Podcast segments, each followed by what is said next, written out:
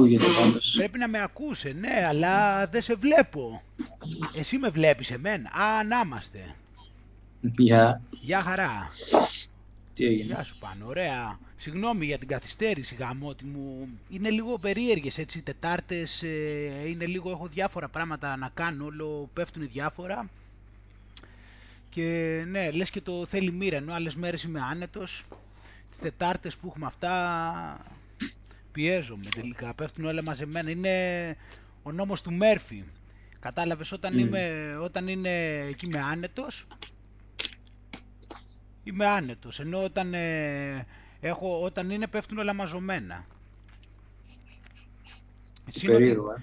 ναι, εσύ είναι ότι πέφτουν και όλα εξτρά εκεί πέρα, πέφτουν εξτρά τηλέφωνα εκεί πέρα, ομιλίες εκεί, δουλειές, ε, πρέπει να πάω για ψώνια και όλα αυτά και άλλες μέρες ε, πάνε χαλαρά τα πράγματα και δεν πιέζομαι καθόλου, με, συ- με συνέπεια και όλες πολλές φορές να κάνω και λιγότερα πράγματα από όσα θα μπορούσα να κάνω λόγω της υπερβολικής ε, χαλάρωσης. Χάνεται το μέτρο. Ε, τι να κάνεις όμως. Εντάξει. Τα παρατηρούμε. Τα παρατηρώ. Βλέπω εντάξει.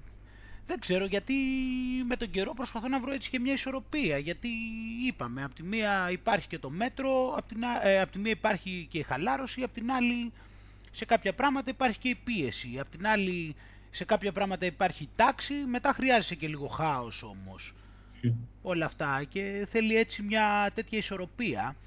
Ε, βέβαια τώρα εδώ πέρα που μιλάμε να έχω ξεκινήσει να βλέπεις μιλάω γρήγορα γιατί είναι η αδρεναλίνη μου πάνω και γιατί το λέω αυτό τώρα γιατί ήμουνα τώρα στο, ήμουνα τώρα στο γυμναστήριο. Γύρισα από το γυμναστήριο γι' αυτό άργησα γιατί Τετάρτες πηγαίνω γυμναστήριο. Τώρα τον τελευταίο καιρό το έχω βάλει και πηγαίνω Τετάρτη. Και είναι που κάνω την, ε, αυτή την υψηλής έντασης προπόνηση, χα- το high intensity training, Μμμ. Ε, το οποίο το ξέρεις, αυτό, το, αυτό δηλαδή τελειώνεις και σου βγάζει το γαλακτικό, από, το γαλακτικό οξύ σου, βγαίνει, σου πετάγεται από τα μάτια. Είναι, εντάξει το έχω πει πολλά χρόνια τώρα αυτό το πράγμα, το είχα γράψει και στο Lifestyle Science τότε και τώρα μάλλον καλό είναι να γράψω και ένα podcast πάλι με εκείνο το άρθρο Πραγματικά δηλαδή από τότε που διάβασα το βιβλίο το Body by Science του, Doug, του Dr. Doug McGuff ε, θεωρώ ότι έχει δηλαδή προσέγγιση μου γενικώς απέναντι στη γυμναστική αλλά ειδικότερα σε ό,τι έχει να κάνει με, με βάρη και τέτοια μου έχει αλλάξει η ζωή. Δηλαδή δεν, αυτή την προπόνηση που προτείνει εκεί, εκτός από την κατανόηση που μου έχει, μου έχει προσφέρει δηλαδή και τεράστια κατανόηση γενικώ στο πώς προσεγγίζω την άσκηση, αλλά είναι και το γεγονός ότι ειδικότερα σε ό,τι έχει να κάνει με βάρη, δηλαδή την προπόνηση που προτείνει εκεί πέρα, δεν την αλλάζω δηλαδή τόσα χρόνια και από αποτελεσματικότητα δηλαδή και από αυτά που βλέπω και την επιστημονική λογική που υπάρχει από πίσω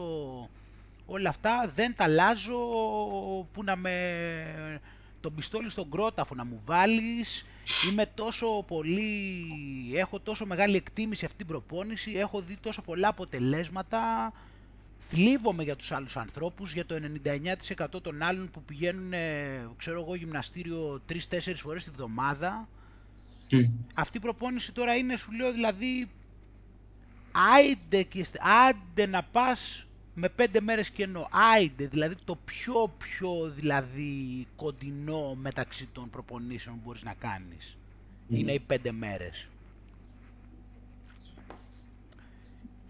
Και θλίβομαι, λυπάμαι για τους άλλους ανθρώπους δηλαδή που ξοδεύουν έτσι το χρόνο τους και δεν έχουν και, και έχουν και λιγότερα αποτελέσματα κιόλας χάνουν το χρόνο τους, πηγαίνουν να κάνουν σετάκια. Ξέρεις οι περισσότεροι πώς είναι στα βάρη που κάνουν, αυτό, κάνουν αυτά τα σετ. Και εγώ που έκανα παλιά και έχανα το χρόνο μου και πήγαινα τέσσερις φορές τη εβδομάδα και άλλοι πάνε τέσσερις και πέντε φορές τη εβδομάδα και κάνουν σετ Για ώρες, έτσι. για ώρες, μπορεί να κάθονται δύο ώρες εκεί πέρα και κάνουν σετ και σετ και επαναλήψεις και τους λυπάμαι τόσα χρόνια δηλαδή το λέω μέσα από την καρδιά μου δηλαδή και τους βλέπω και εκεί και όλους τους άλλους που ξέρω και οποίοι όλοι αυτό κάνουν δηλαδή και εκεί που τους βλέπω βασανίζονται με τις ώρες, έχουν μικρότερα αποτελέσματα, ξοδεύουν το χρόνο τους. Μπορεί και να τραυματιστούν Κινδυνεύουν και, και με τραυματισμό. Ναι, και αυτό που λες επίσης. Κινδυνεύουν και, με περισσο... και πιο πολύ κινδυνεύουν να τραυματιστούν και τραυματίζονται ή κοπώνονται, κουράζονται περισσότερο. Και είναι, είναι θλιβερό γιατί είναι, είναι καθαρά θέμα, αυτό είναι η γνώση. Δηλαδή όταν, όταν, όταν δηλαδή έχεις την αντίληψη των πραγμάτων και έχεις γνώση και με τους άλλους που πηγαίνουν στα τυφλά, δηλαδή δεν έχουν μάθει ποτέ για ποιο λόγο το κάνουν, απλώς το κάνουν. Δεν ξέρουν δηλαδή τίποτα, απλώς πάνε και το κάνουν. Και έχουν τη συνέπεια όλα αυτά. Πηγαίνουν, δηλαδή αυτό είναι το κρίμα γενικά για την ανθρώπινη φύση για πολλούς. Δηλαδή ότι κοπανάνε το κεφάλι τους στον τοίχο και συνεχίζουν εκεί, επειδή βλέπουν και τους άλλους και συνεχίζουν και το κάνουν αυτό. Και είναι κάτι το οποίο αυτό πραγματικά δηλαδή είναι κρίμα για όλους αυτούς να πηγαίνουν να κάνουν σετ και επαναλήψεις και σετ και κάθε μέρα και προπόνηση και την επόμενη μέρα πάλι προπόνηση και πάλι εκεί πέρα και κάνα δύο ώρο εκεί και να κάνουν και αυτά. Ενώ μπορείς πολύ πιο γρήγορα να έχεις και, σου λέω, και τελικά δεν έχουν ούτε και τα ίδια αποτελέσματα. η, μόνη, η μόνη διαφορά σε αυτό που λέω, οι μόνοι οι οποίοι υποτίθεται ότι ίσως έχουν κάποιο νόημα από ό,τι έχω καταλάβει, είναι αυτοί που κάνουν bodybuilding. Δηλαδή με την προπόνηση που λέω εγώ, εντάξει δεν μπορείς να κάνεις bodybuilding με την έννοια του bodybuilding που κάνει, εντάξει.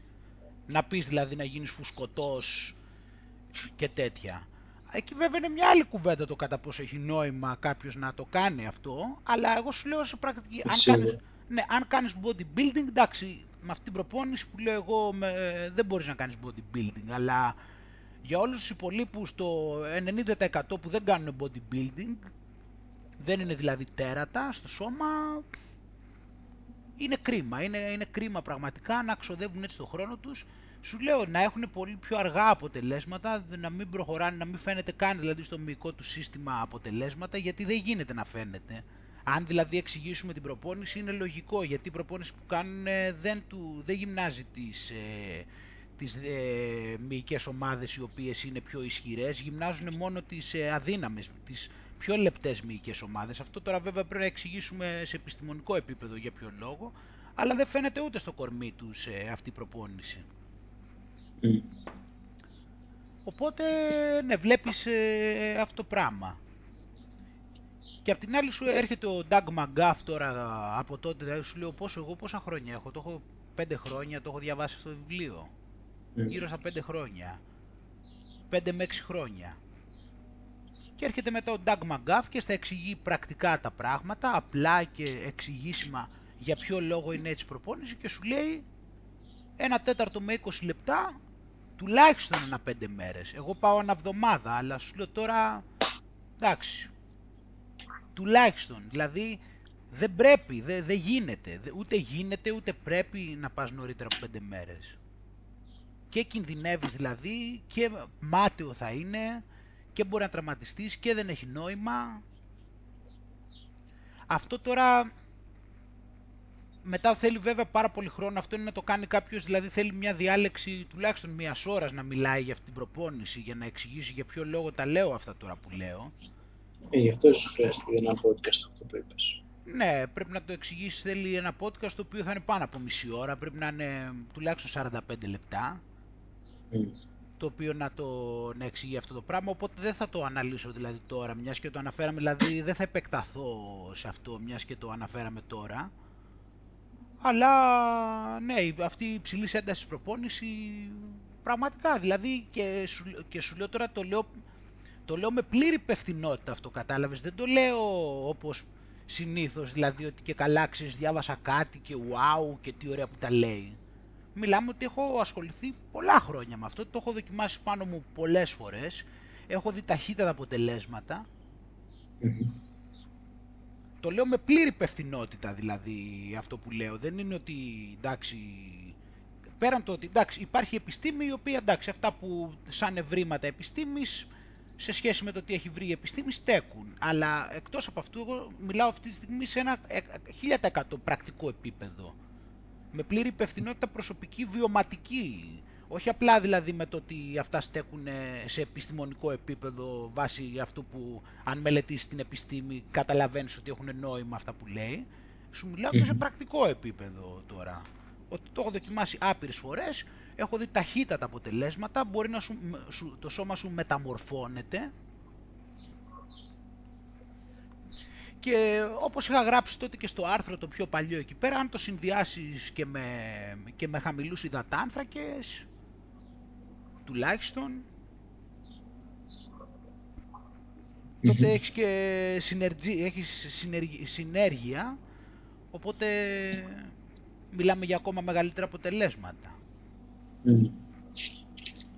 Ε, και είναι σημαντικό γιατί πριν που, μιλή, που μίλησες ε, σύγκριση με τους άλλους που πηγαίνουν για πολλές ώρες και τέτοια. Αυτό το μοντέλο δεν μπορεί να συνεχιστεί και για σε βάθος χρόνου. Γιατί κάποιος ρε παιδί μου που είναι ξέρω εγώ στα 20, ότι είναι OK, μπορεί ας πούμε, να πηγαίνει αρκετές ώρες την εβδομάδα, αλλά όταν μεγαλώνεις, ας πούμε, σε ηλικία γι' αυτά, αυτό το πράγμα δεν μπορεί να συνεχιστεί για την πλειοψηφία των ανθρώπων. Εννοείς, Άρα το να έχεις. Ναι, άρα το να έχεις ας πούμε ένα πρόγραμμα το οποίο θα σου είναι ξέρω εγώ 20 λεπτά, μισή ώρα τη, την εβδομάδα. Αυτό μπορείς να το κάνεις ανεξαρτήτως ηλικίας. Αυτό το δεν θα μπορεί να πηγαίνει το λες με την έννοια ότι δεν θα έχει τις ε, αντοχές ή ότι δεν θα έχει το χρόνο. Με, με ποια λογική το λες αυτό; Και τα δύο. Δεν μπορείς ας πούμε τόσο να βρεις 40 χρονών ας πούμε τη, το χρόνο να πηγαίνεις τόσες ώρες στο γυμναστήριο. Πρέπει να μην έχεις καθόλου Τώρα πάνω για τον χρόνο είναι σχετικά τα πράγματα, διότι δυστυχώς οι περισσότεροι άνθρωποι δεν βλέπω ότι έχουν κάτι το οποίο τους ενδιαφέρει να κάνουν. Οπότε αν ε, δώσουν βάση στη γυμναστική, δεν χρειάζεται να κάνουν. Δεν, ε, θα πηγαίνει όλος ο χρόνος τους εκεί, ο ελεύθερος που έχουν και εντάξει. Mm. Μιας και ε, τουλάχιστον εγώ αυτό έχω καταλάβει. Δεν είναι δηλαδή ότι οι περισσότεροι που βλέπω ότι έχουν 5 και 6 ενδιαφέροντα ας πούμε ότι κάνουν 5 και 6 διαφορετικά πράγματα για να σου πω ότι πώς θα μπορέσουν να τα χωρέσουν Και επειδή η γυμναστική είναι και κοινωνικό ζήτημα αυτή τη στιγμή, δηλαδή δίνουμε μεγάλη σημασία στην εμφάνιση, έτσι και στο σώμα, ενώ δεν δίνουμε τόσο μεγάλη σημασία στο πνεύμα, το οποίο είναι οφθαλμοφανές, εντάξει, ε, υπάρχει τάση αυτή όπως έχεις καταλάβει. Δηλαδή ότι ο άλλος ε, σου λέει ότι ό,τι χρόνο έχω θα τον δώσω στο γυμναστήριο. Δεν, τον, ε, δεν του λείπει κάτι. Mm. Σου λέει θα τελειώσω με τη δουλειά και μετά θα πάω να γυμναστώ. Δεν έχει πρόβλημα με αυτό το θέμα, δεν τον, δεν τον πειράζει. Τώρα σε ό,τι αφορά τις αντοχές, ναι, πράγματι. Εκεί είναι θέμα, είναι ένα θέμα όσο περνάνε τα χρόνια αλλά ρίχνει το επίπεδο σου λέω γιατί έτσι κι αλλιώς αυτοί, προπο, αυτοί αυτές οι προπονήσεις που κάνουν με τα σετ εντάξει τώρα με τα σετ βάζεις όσα κιλά να είναι και κάνεις σετ εντάξει όση αντοχή και να έχεις θα βάλεις εκεί τα ανάλογα κιλά, θα πας εκεί, θα τα, θα τα κουνάς, αν θα τα πηγαίνεις πάνω κάτω εκεί, αν πάνω κάτω, πάνω κάτω, εντάξει.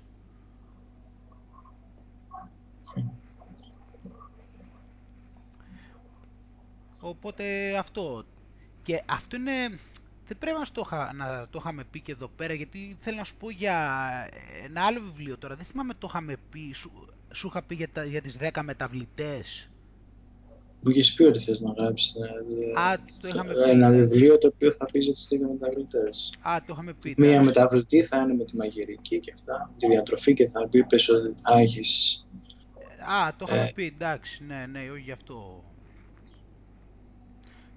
Ε, ναι, εντάξει, η, το, η διατροφή είναι το πρώτο, εντάξει, δηλαδή δεν, ε, δεν ξεπερνιέται η, η διατροφή, δηλαδή άμα δεν προσέξεις τη διατροφή, ό,τι άλλο και να κάνεις δεν γίνεται να, ούτε να, δεν πρόκειται να δυνατήσεις, mm. ούτε να έχεις γυμνασμένο σώμα, ούτε τίποτα, ό,τι άλλο και δεν υπάρχει τρόπος, mm. δεν υπάρχει τρόπος δηλαδή να υπερβείς ε, το τέτοιο όλο αυτό. Δηλαδή, αν δεν ασχοληθείς με το φαγητό, δηλαδή με τη γυμναστική, εντάξει, το τι θα κάνεις παίζεται με την έννοια, εντάξει μπορεί να μην έχεις και, δεν χρειάζεται να έχεις και φοβερό σώμα ξέρω εγώ, δηλαδή να χάσεις λίπος έτσι κι αλλιώς, δεν είναι απαραίτητο δηλαδή να γυμνάζεσαι πάρα πάρα πολύ ή να κάνεις τη γυμναστική που λέω εγώ και τα λοιπά Άλλο που τη θεωρώ τη δικιά μου πιο αποτελεσματική, τη δικιά μου, όχι δικιά μου. Αλλά το θέμα είναι αυτή τώρα λοιπόν που ξεκινήσαμε πριν, λέμε το, αυτό το υψηλής, η υψηλής έντασης προπόνηση, ε, είναι το θέμα αυτό ότι σε φέρνει στα όρια. Δηλαδή σε, σε φέρνει σε σημείο στο οποίο φεύγεις από εκεί δηλαδή και ζαλίζεσαι. Είναι σαν να σε έχουν δύρει. Πώς να σου πω, σαν να έχεις φάει μπουνιές. Τώρα δηλαδή έχει περάσει λίγη ώρα, έχω περπατήσει από τότε μέχρι να έρθω εδώ, έχω κάνει και ένα μπάνιο λίγο και έχω λίγο ξεζαλιστεί. Ε, για αυτούς που δεν το ξέρουν, φτάνεις ας πούμε, κάνεις κάποιες ασκήσεις τέλος πάντων, παράδειγμα, ε, πώς να το πούμε τώρα, ε,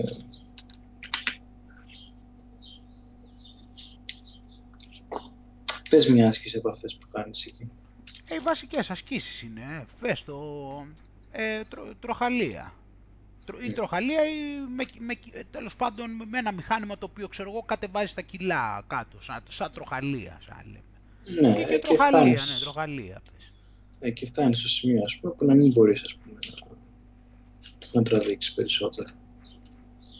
Τα πετάς. Mm. Ε, ναι.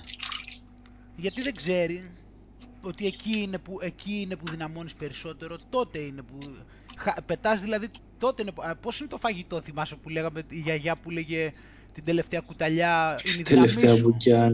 Ε, εκεί είναι δηλαδή, αυτή είναι, αυτή είναι η δύναμή σου δηλαδή, όταν είναι το, Καλά θέλει μεγάλη ανάλυση, το, το λες αυτό γιατί ξέρεις, οπότε καταλαβαίνεις τώρα γιατί μιλάμε. Αλλιώς για να το καταλάβει κάποιος αυτό, εκεί είναι δηλαδή το σημείο που ο άλλος τα πετάει, είναι το σημείο που, που παίρνεις και το πιο πολύ.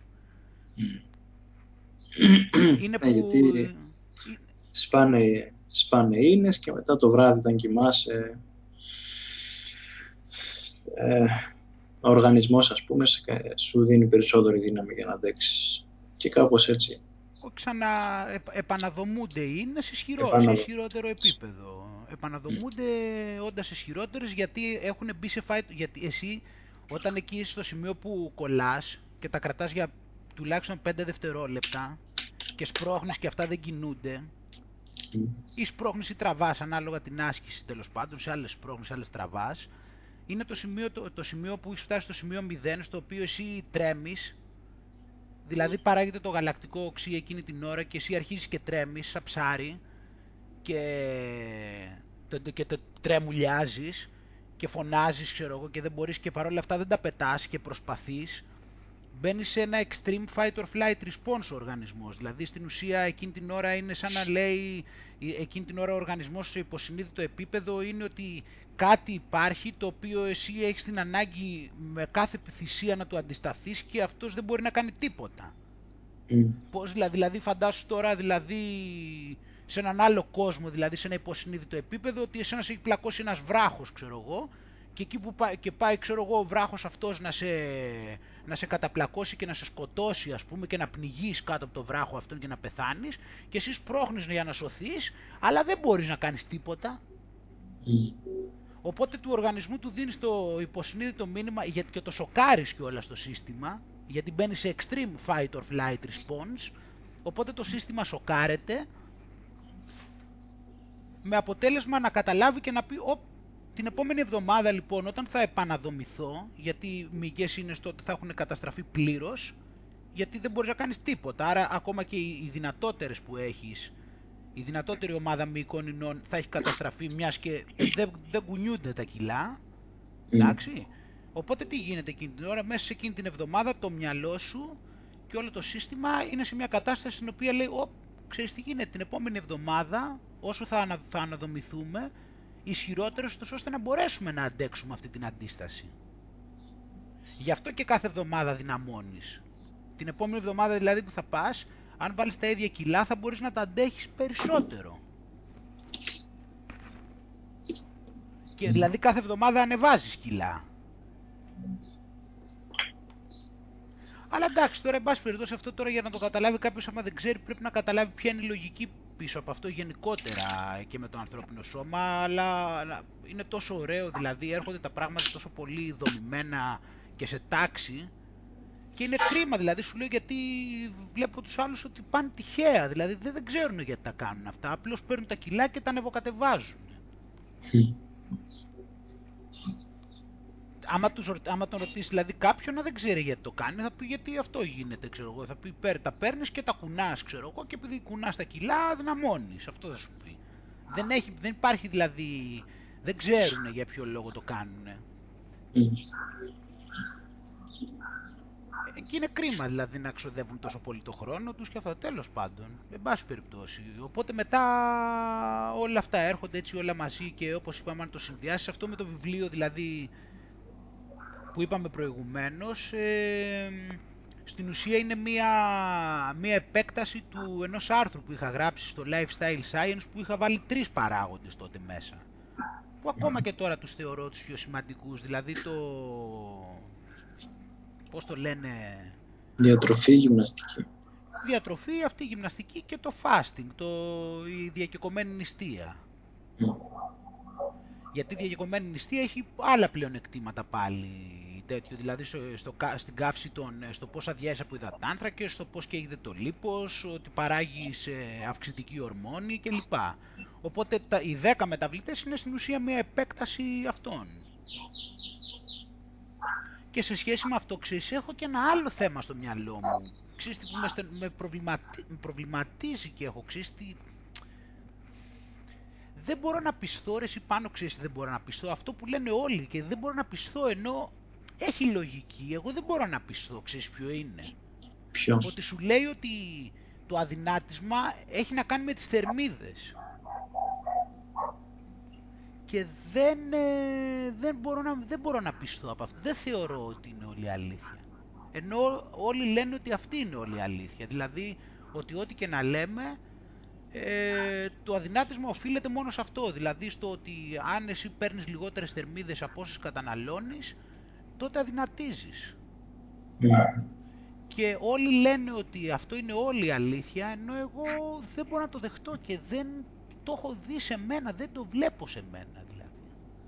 Και θυμάμαι από μικρός, ε, γι' αυτό και μετά με τα χρόνια με βοήθησε και ο Tim Ferriss, τότε εγώ έτσι πριν το Body by Science είχα διαβάσει και Tim Ferriss και μου είχε δώσει έτσι και κάποιες εναλλακτικές γιατί δεν με κάλυπτε αυτό το πράγμα με τις τέτοιες γιατί ξέρεις τι έκανε γινόταν δηλαδή δοκίμαζα εκεί όπως ήμουνα ξέρω εγώ και ένιωθα ότι είχα πάρει κιλά πήγαινα και δοκίμαζα ξέρω εγώ για 4-5 μέρες ας πούμε έριχνα πολύ τις θερμίδες μου και δεν αδυνάτιζα και μου συμβαίνει ακόμα αυτό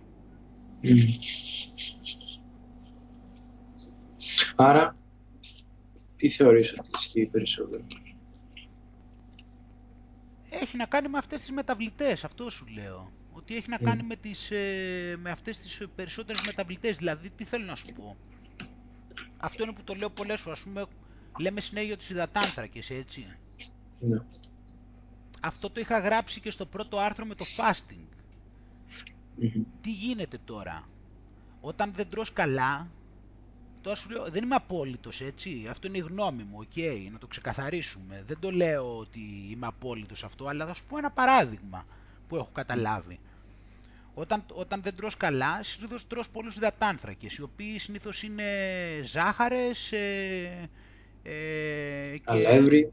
Ναι, συνήθως αυτά, κυρίως αυτά δύο είναι τα, τα κα, κακή κιόλας, είναι ζάχαρη και αλεύρι συνήθως. Και όλα τα, όλα αυτά τα υποπροϊόντα προφανώς του αλευριού, δηλαδή το ψωμί, τα μακαρόνια, αυτά. Συνήθως τα δημητριακά, επίσης τα, δημητριακά και αυτά. Τι γίνεται τώρα; Οπότε έχουμε, το, οπότε έχουμε ότι το σώμα την παίρνει την ενέργειά του, τώρα αυτά τα έχουμε πει πάμπολες φορές, τέλος πάντων, το έχω γράψει και στη δεύτερη μέρα νηστείας με νερό, με μόνο νερό στο άρθρο, εκεί, για μια ακόμα φορά το σώμα παίρνει ενέργεια, είπαμε, από υδατάνθρακες, από λίπος και από πρωτεΐνες. Τις πρωτεΐνες δεν τις λαμβάνω τώρα υπόψη, δεν θα χρειάζεται να αναφερθούμε στις πρωτεΐνες, γιατί οι πρωτεΐνες είναι, δεν χρησιμοποιούνται για κάτι που έχει σχέση με κίνηση, είναι δομικά συστατικά των μειών, οπότε δεν τα λαμβάνουμε αυτά υπόψη τώρα, δεν θα αναφερθώ σε αυτά. Είναι, είναι άλλο θέμα, είναι ενέργεια, αλλά είναι περισσότερο για να δομούνται οι μυς Οπότε σε σχέση με τις ε, λειτουργίες του σώματος έχουμε τους υδατάνθρακες και τις πρωτεΐνες από ό,τι έχουμε καταλάβει ε, και το λίπος. Οι υδατάνθρακες είναι η, είναι η άμεση καύση και το λίπος είναι η έμεση καύση.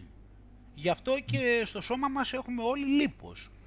Τι γίνεται, το, οπότε το σώμα έχει την τάση να πηγαίνει και να, πηγαίνει και να καίει πρώτα όταν υπάρχουν υδατάνθρακες πολύ, αυτό πηγαίνει και καίει πρώτους υδατάνθρακες.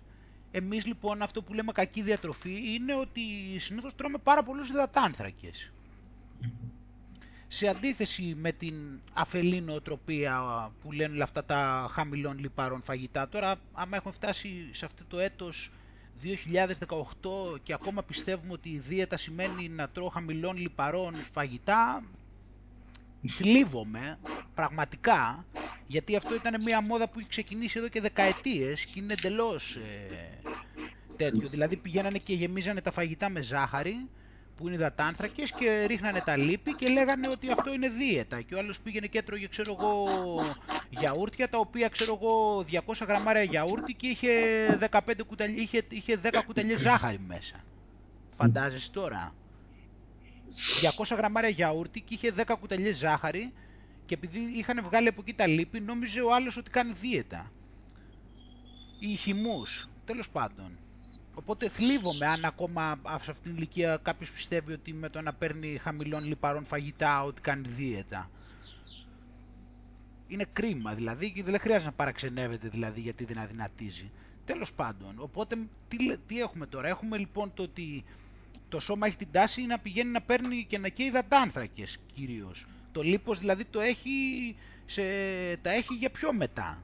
Όταν δηλαδή δεν υπάρχουν πολλοί υδατάνθρακες μέσα στο σώμα. Αυτός είναι και ο λόγος που όλο το σώμα δεν χωράει πολλούς υδατάνθρακες, μπορεί να χωρέσει μέχρι 250 γραμμάρια περίπου.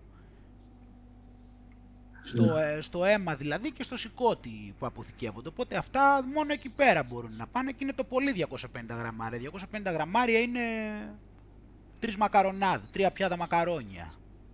Mm. Τίποτα τώρα λέμε.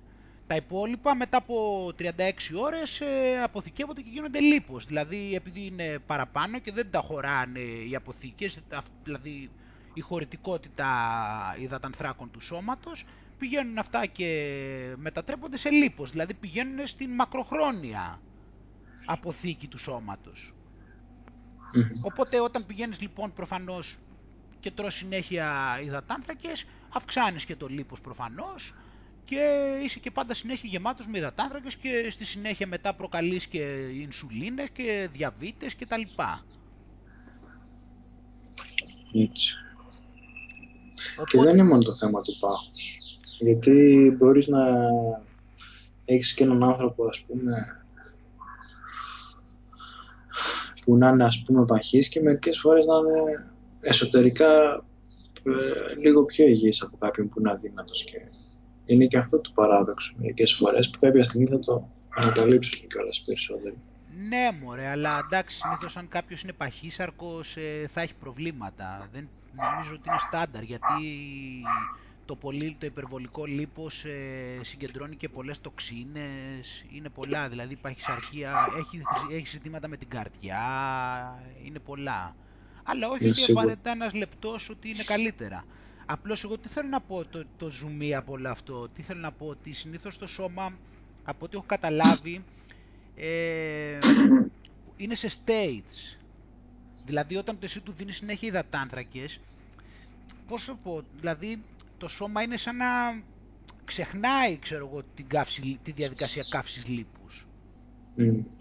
Σαν να μην το, δεν, του είναι άχρηστη δηλαδή και φεύγει από αυτό το state και όσο πιο πολύ εσύ παίρνεις υδατάνθρακες και όσο πιο πολύ καιρό το κάνεις αυτό και παίρνεις συνέχεια πολλούς πολλούς υδατάνθρακες, το σώμα ξεχνάει, εγώ έτσι το έχω καταλάβει, δηλαδή βγαίνει από το state της καύσης λίπους, δεν το λαμβάνει υπόψη, δηλαδή αν ας πούμε εσύ παίρνεις συνέχεια, παίρνεις συνέχεια υδατάνθρακες, άμα για δύο-τρεις μέρες ας πούμε κόψεις τους υδατάνθρακες, δεν αδυνατίζεις, απλώς νιώθεις αδυναμία και το σώμα περιμένει πότε θα τους ξαναπάρει. Έχει συνηθίσει αυτό, δηλαδή ή ζαλίζεσαι, νιώθεις αδυναμία.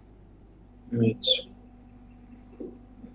Καταλαβαίνεις πώς το πάω; Ε, ναι, λειτουργούμε με τη, με τη συνήθεια τους ή άλλως.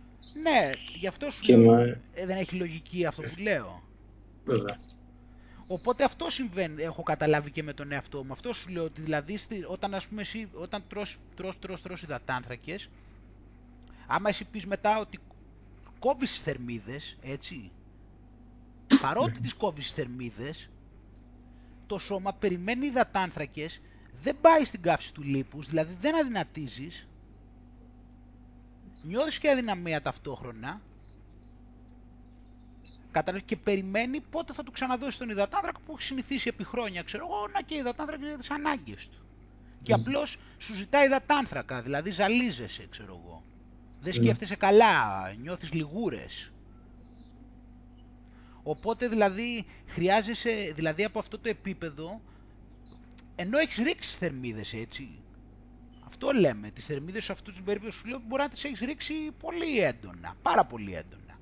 Οπότε λοιπόν έχω καταλάβει ότι χρειάζεσαι ένα στάδιο, ε, μια περίοδο προσαρμογής που θα είναι ρηγμένοι υδατάνθρακες, ούτως ώστε να το εξαναγκάσεις να ξαναθυμηθεί την πιο φυσιολογική του διαδικασία. Γιατί σου λέω, αποκλείεται να είναι φυσιολογικό. Δεν μπορώ να διανοηθώ ότι είναι φυσιολογικό για το σώμα να καίει μόνο υδατάνθρακες, γιατί mm. αλλιώς δεν θα υπήρχε το λίπος.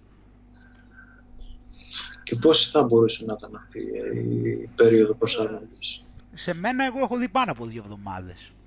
Αλλά δεν ξέρω αν ισχύει για όλους αυτό. Αυτό έπρεπε να είχα κάποιο εργαστήριο και να μελετούσα ανθρώπους. Και εγώ δεν έχω κάνει κάτι τέτοιο. Σε μένα... Ναι, σε, εγώ αυτό έχω δει. Μα σου λέω έχουν γίνει και έχουν, αυτό έχει φανεί δηλαδή εγώ παλιά ήμουν πολύ χοντρός ας πούμε.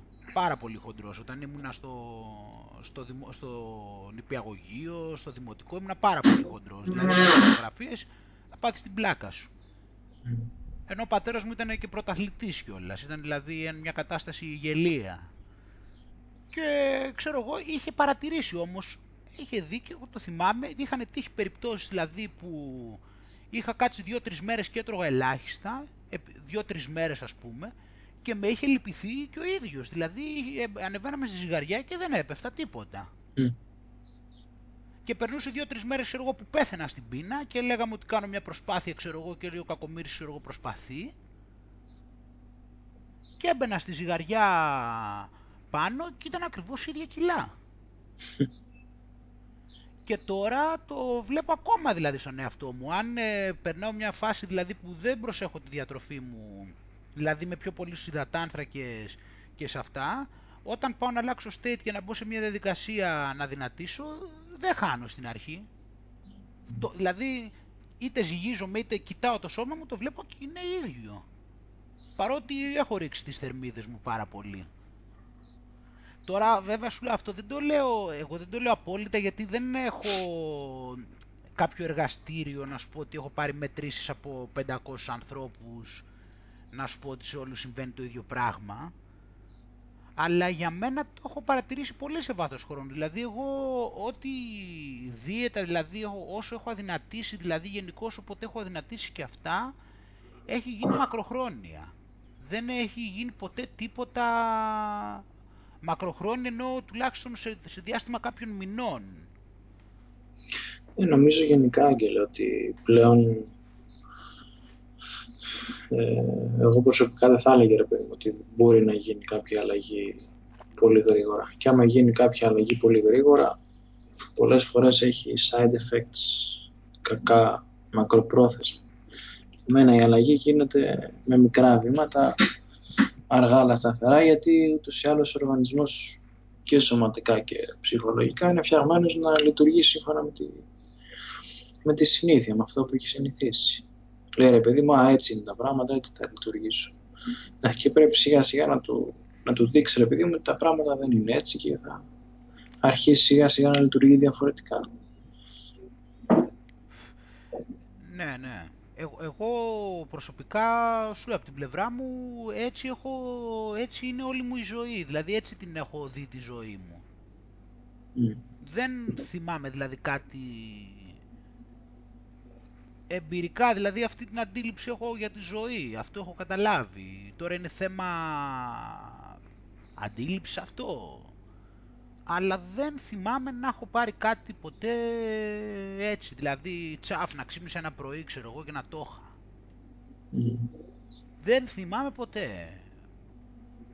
Αυτό ό,τι, ό,τι έχω πάρει δηλαδή, το λέω και δεν το λέω με την έννοια, ξέρεις, αυτό που θα, ξέρω εγώ ότι είμαι πολύ δουλευτής και αυτά, αλλά δεν, το, δεν θυμάμαι δηλαδή κάτι να έχει γίνει ε, έτσι γρήγορα ποτέ. Και να το πήρα και να πω, μα, wow, ξέρω εγώ, κοίτα το πότε ήρθε, ξέρω εγώ, ούτε χαμπάρι δεν πήρα, ξέρω εγώ, κοίτα να το. Και αυτά έτσι, έτσι έχω δει τη ζωή μου και, και, και μάλιστα αυτό με άγγιξε πάρα πολύ που το άκουσα και το έλεγε το ίδιο πράγμα η, μία που άκουγα τις διαλέξεις, τώρα έχω καιρό να ακούσω, είναι μια βουδίστρια, είναι μεγάλη αυτή, μια μοναχή βουδίστρια, λέγεται, αυτή την είχα μάθει από τον, ε, αυτό το, πώς τον λένε αυτό τον καραφλό με το, στο marketing που κάνει, πώς τον λένε, στο marketing. Κάνει marketing, αυτός είναι για το marketing, είναι πολύ καλός, ε, ένας καραφλός. Να είμαστε. Έλα, Άγγελε, sorry. Ναι, ε, ναι μωρέ, κόλλησε εκεί, κόλλησε ο υπολογιστής, ε. Mm. Ναι, ε, τι σου έλεγα, α, για το, ε, ναι, και μετά ξέρεις όση ώρα τώρα μέχρι να επανέλθουμε μου ήρθε και στο μυαλό έλεγα τον Seth Godin. Mm-hmm. Ναι, Α, ναι. Ναι, τέλος πάντων αυτός είχε προτείνει να διαβάσουμε, είχε προτείνει ότι διαβάζει πολύ αυτή την Πέμα Τσόντρον και έτυχε σε ένα που άκουγα σε μια ομιλία δηλαδή και έλεγε ακριβώς αυτό το ίδιο πράγμα, ότι, πώς το λένε, ότι δεν έχει, δεν της έχει συμβεί ποτέ τίποτα γρήγορα. Όλα δηλαδή γίνανε βήμα-βήμα και αργά. Είχα, είχε διαβάσει κάπου, λέει, μόνο τα άσχημα πράγματα γίνονται γρήγορα. Α, ναι.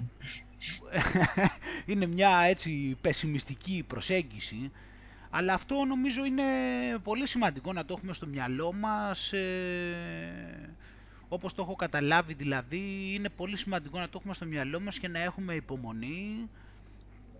Και το βλέπω και σε μένα δηλαδή προσπαθώ να δουλεύω έτσι στον εαυτό μου σιγά σιγά και στα εγώ μου που έχω και όλα αυτά και να καταλαβαίνω γιατί ξέρεις όταν αρχίζω και καταπιάνομαι με κάτι καινούριο έτσι αρχίζει και με πιάνει αυτό και άιντε να πάει και να κάνει και παρασύρωμαι κατάλαβες έχω είναι αυτό είναι στοιχείο της προσωπικότητάς μου ας πούμε είναι ένα από τα εγώ που έχω γιατί αυτό είναι και να το ξεκαθαρίσουμε ότι το, η προσωπικότητα είναι, κυριαρχείται από τα εγώ ε, και είναι ένα, δηλαδή, ναι, όταν καταπιάνουμε με κάτι καινούριο, αυτό το ένιωσα, δηλαδή, αυτό ήταν η λάμψη, ήταν, μου ήρθε στο διαλογισμό πάνω, αυτό το αχά κιόλας. Και είδα αυτό, δηλαδή, ότι, ξέρεις, άμα αφήσω λίγο τα πράγματα και ε, είναι πιο εύκολο, δηλαδή, ξέρεις, όταν είσαι σε μια comfort zone συνέχεια, ε, είναι, εντάξει, είναι πιο απλά τα πράγματα από την άποψη ότι, εντάξει, δεν ψάχνεσαι και πολύ. Δεν κρίνω αν είναι σωστό ή λάθος, σου είπα και τα δύο χρειάζονται, απλώς λέμε στην comfort zone είναι μια φάση που στην comfort zone είναι καλά και αυτά. Όταν βγαίνεις, γιατί σου λέω και τα δύο πρέπει να γίνονται, ε, όταν βγαίνεις λοιπόν αρχίζεις και πας και δοκιμάζεις μετά κάτι καινούριο, αυτό ότι είδα δηλαδή τον εαυτό μου ότι αρχίζει και γίνεται, ξέρεις, δηλαδή πιο πριν είμαι χαλαρός και άνετος και αυτά και δεν με νοιάζει τίποτα και τέτοια και αν ε, δοκιμάσω μετά κάτι καινούριο αρχίζει ξέρεις και με πιάνει η ανυπομονησία, προσπαθώ να ελέγξω τα πράγματα, ε, ζητάω, με πιάνει μανία, θέλω να τα ελέγξω όλα, ξέρω εγώ, θέλω να, με, με, έχω αυτή την τάση δηλαδή. Στο άλλο άκρο ναι, αρχίζω και μεταμορφώνομαι σε κάποια πράγματα. Ναι, βγαίνουν κάποια στοιχεία έτσι τέτοια. Αρχίζω και έχω απαιτήσεις και τέτοια. Αλλά εντάξει, αυτός είναι ο δρόμος και έτσι χρειάζεται να γίνεται για να μαθαίνεις και έτσι γίνεται κιόλας. Γιατί όσο τα.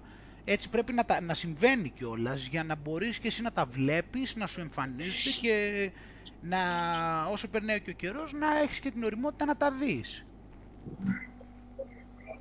υπάρχουν στιγμές που κάνεις ήρεμη πράξη, δηλαδή που κάνεις κάτι ρε παιδί μου, αλλά δεν υπάρχει ένταση. Ε, ναι, εντάξει, εννοείται.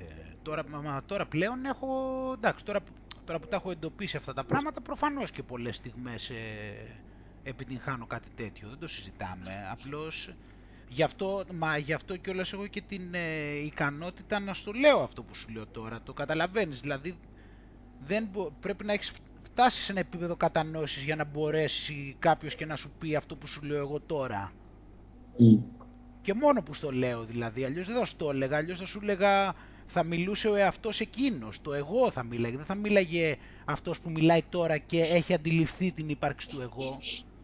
Σε κάποιο βαθμό τέλος πάντων, βλέπεις δηλαδή πως για να φανεί και σαν παράδειγμα δηλαδή πώς είναι η διαφορά; Θα σου μίλαγα βάσει του εγώ, κατάλαβες, θα σου έλεγα τώρα και γιατί δεν γίνεται αυτό και γιατί δεν γίνεται το άλλο και θα ήθελα να γίνεται αυτό και θα ήθελα να γίνεται εκείνο, κατάλαβες, αυτό θα σου λέγα. Ενώ εγώ δεν σου είπα αυτό, δεν μίλησα δηλαδή το εγώ, μιλάω, μιλάει ο ανώτερος, ο ανώτερος νους που έχει εντοπίσει το εγώ σε κάποιο βαθμό. Δεν το έχει χαλιναγωγήσει πλήρως, αλλά έχει αρχίσει και βλέπει χαρακτηριστικά αυτού του συγκεκριμένου εγώ. Οπότε προφανώς για να έχω φτάσει σε αυτό το σημείο, που παλιότερα δεν θα είχα φτάσει, έχω, πάει, έχω, εντοπίσει και την, έχω εντοπίσει και την αντίθετη πλευρά που δεν υπάρχει τίποτα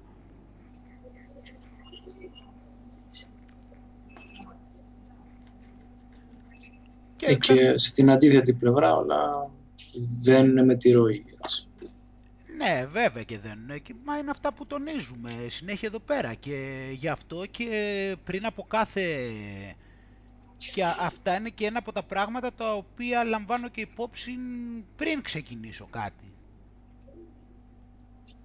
Για να... Για πες αυτό. Ναι, όταν πάω, δηλαδή να, όταν πάω δηλαδή να ξεκινήσω κάτι που ακόμα δεν θα έχει έρθει η ώρα τον εγώ να βγουν έξω αυτού του εγώ του συγκεκριμένου, με αυτον τον τρόπο που λειτουργεί αυτό, πριν ξεκινήσω δηλαδή και όταν είμαι έτοιμος να ξεκινήσω και αρχίζω και φτιάχνω τα γιατί μου ξέρω εγώ ή λέω κάποια πράγματα τα οποία λέω ξέρεις, έτσι θέλω να είμαι ή έτσι δεν θέλω να είμαι, δηλαδή τι θέλω να πω ότι δεν θέλω αυτά τα εγώ να τα αφήσω να κυριαρχήσουν πάνω μου γιατί ξέρω ότι θα εμφανιστούν.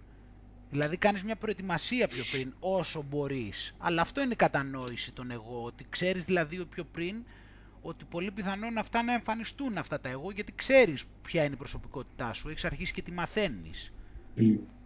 Οπότε πιο πριν στην αρχή που αυτά δεν έχουν εμφανιστεί ακόμα γιατί δεν έχεις ξεκινήσει, αν έχεις κάνει την ψυχολογική σου προετοιμασία πιο πριν, είναι, σε βοηθάει αυτό. Οπότε όπως φτιάχνεις τα γιατί σου, έτσι φτιάχνεις και τα εγώ που, έτσι και λαμβάνεις υπόψη και τα εγώ που δεν θέλεις να βγουν. Γιατί όταν αυτά θα τα έχεις γράψει κιόλας ή θα τα έχεις στο συνειδητό σου μέρος και θα τα θυμάσαι όσο μπορείς ή θα τα έχεις γραμμένα κάτω, θα σε βοηθήσει μετά όταν θα πάνε τα εγώ και θα κυριαρχήσουν πάνω σου. Όταν θα έχεις εσύ αυτά θα μπορέσει μετά και θα λειτουργήσεις σαν μια άγκυρα και θα κάτσεις και θα πεις για κάτσε, είχα πει ότι αυτό το εγώ δεν θέλω να με παρασύρει. Το βλέπεις πως πάει. Είμαι σίγουρος ότι το πεις και με περισσότερες λεπτομέρειες και στο δουλεύει και τα εγώ. Καλή ιδέα αυτό τώρα που το λες, ε, ναι για κάτσε το σημειώσω κιόλας. Ναι βέβαια, αυτό να το σημειώσω αυτό που λες, ναι δεν το είχα σκεφτεί. Να το βάλουμε και αυτό μες στο βιβλίο. Καλά αυτό το βιβλίο εντάξει είναι ένα βιβλίο το οποίο δεν τελειώνει. Είπαμε, αλλά κάποια στιγμή θα πρέπει να τελειώσει και μετά, εντάξει, όταν τελειώσει... Ναι, αυτό θα πρέπει σίγουρα να έχει να κάνει με τα, ε, τα εγώ, δηλαδή τα εγώ πριν από την, ε, τα εγώ πριν από την διαδικασία.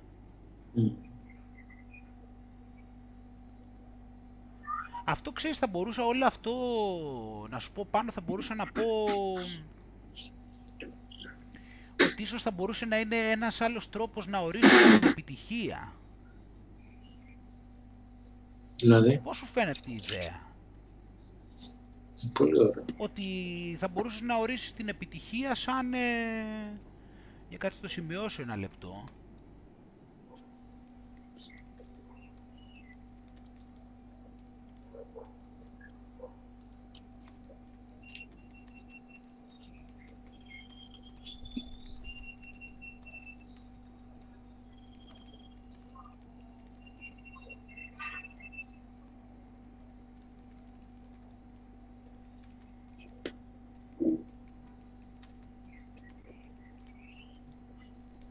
Ναι, πιστεύω θα το θυμάμαι τώρα έτσι όπως το έγραψα για να μην χάνουμε χρόνο.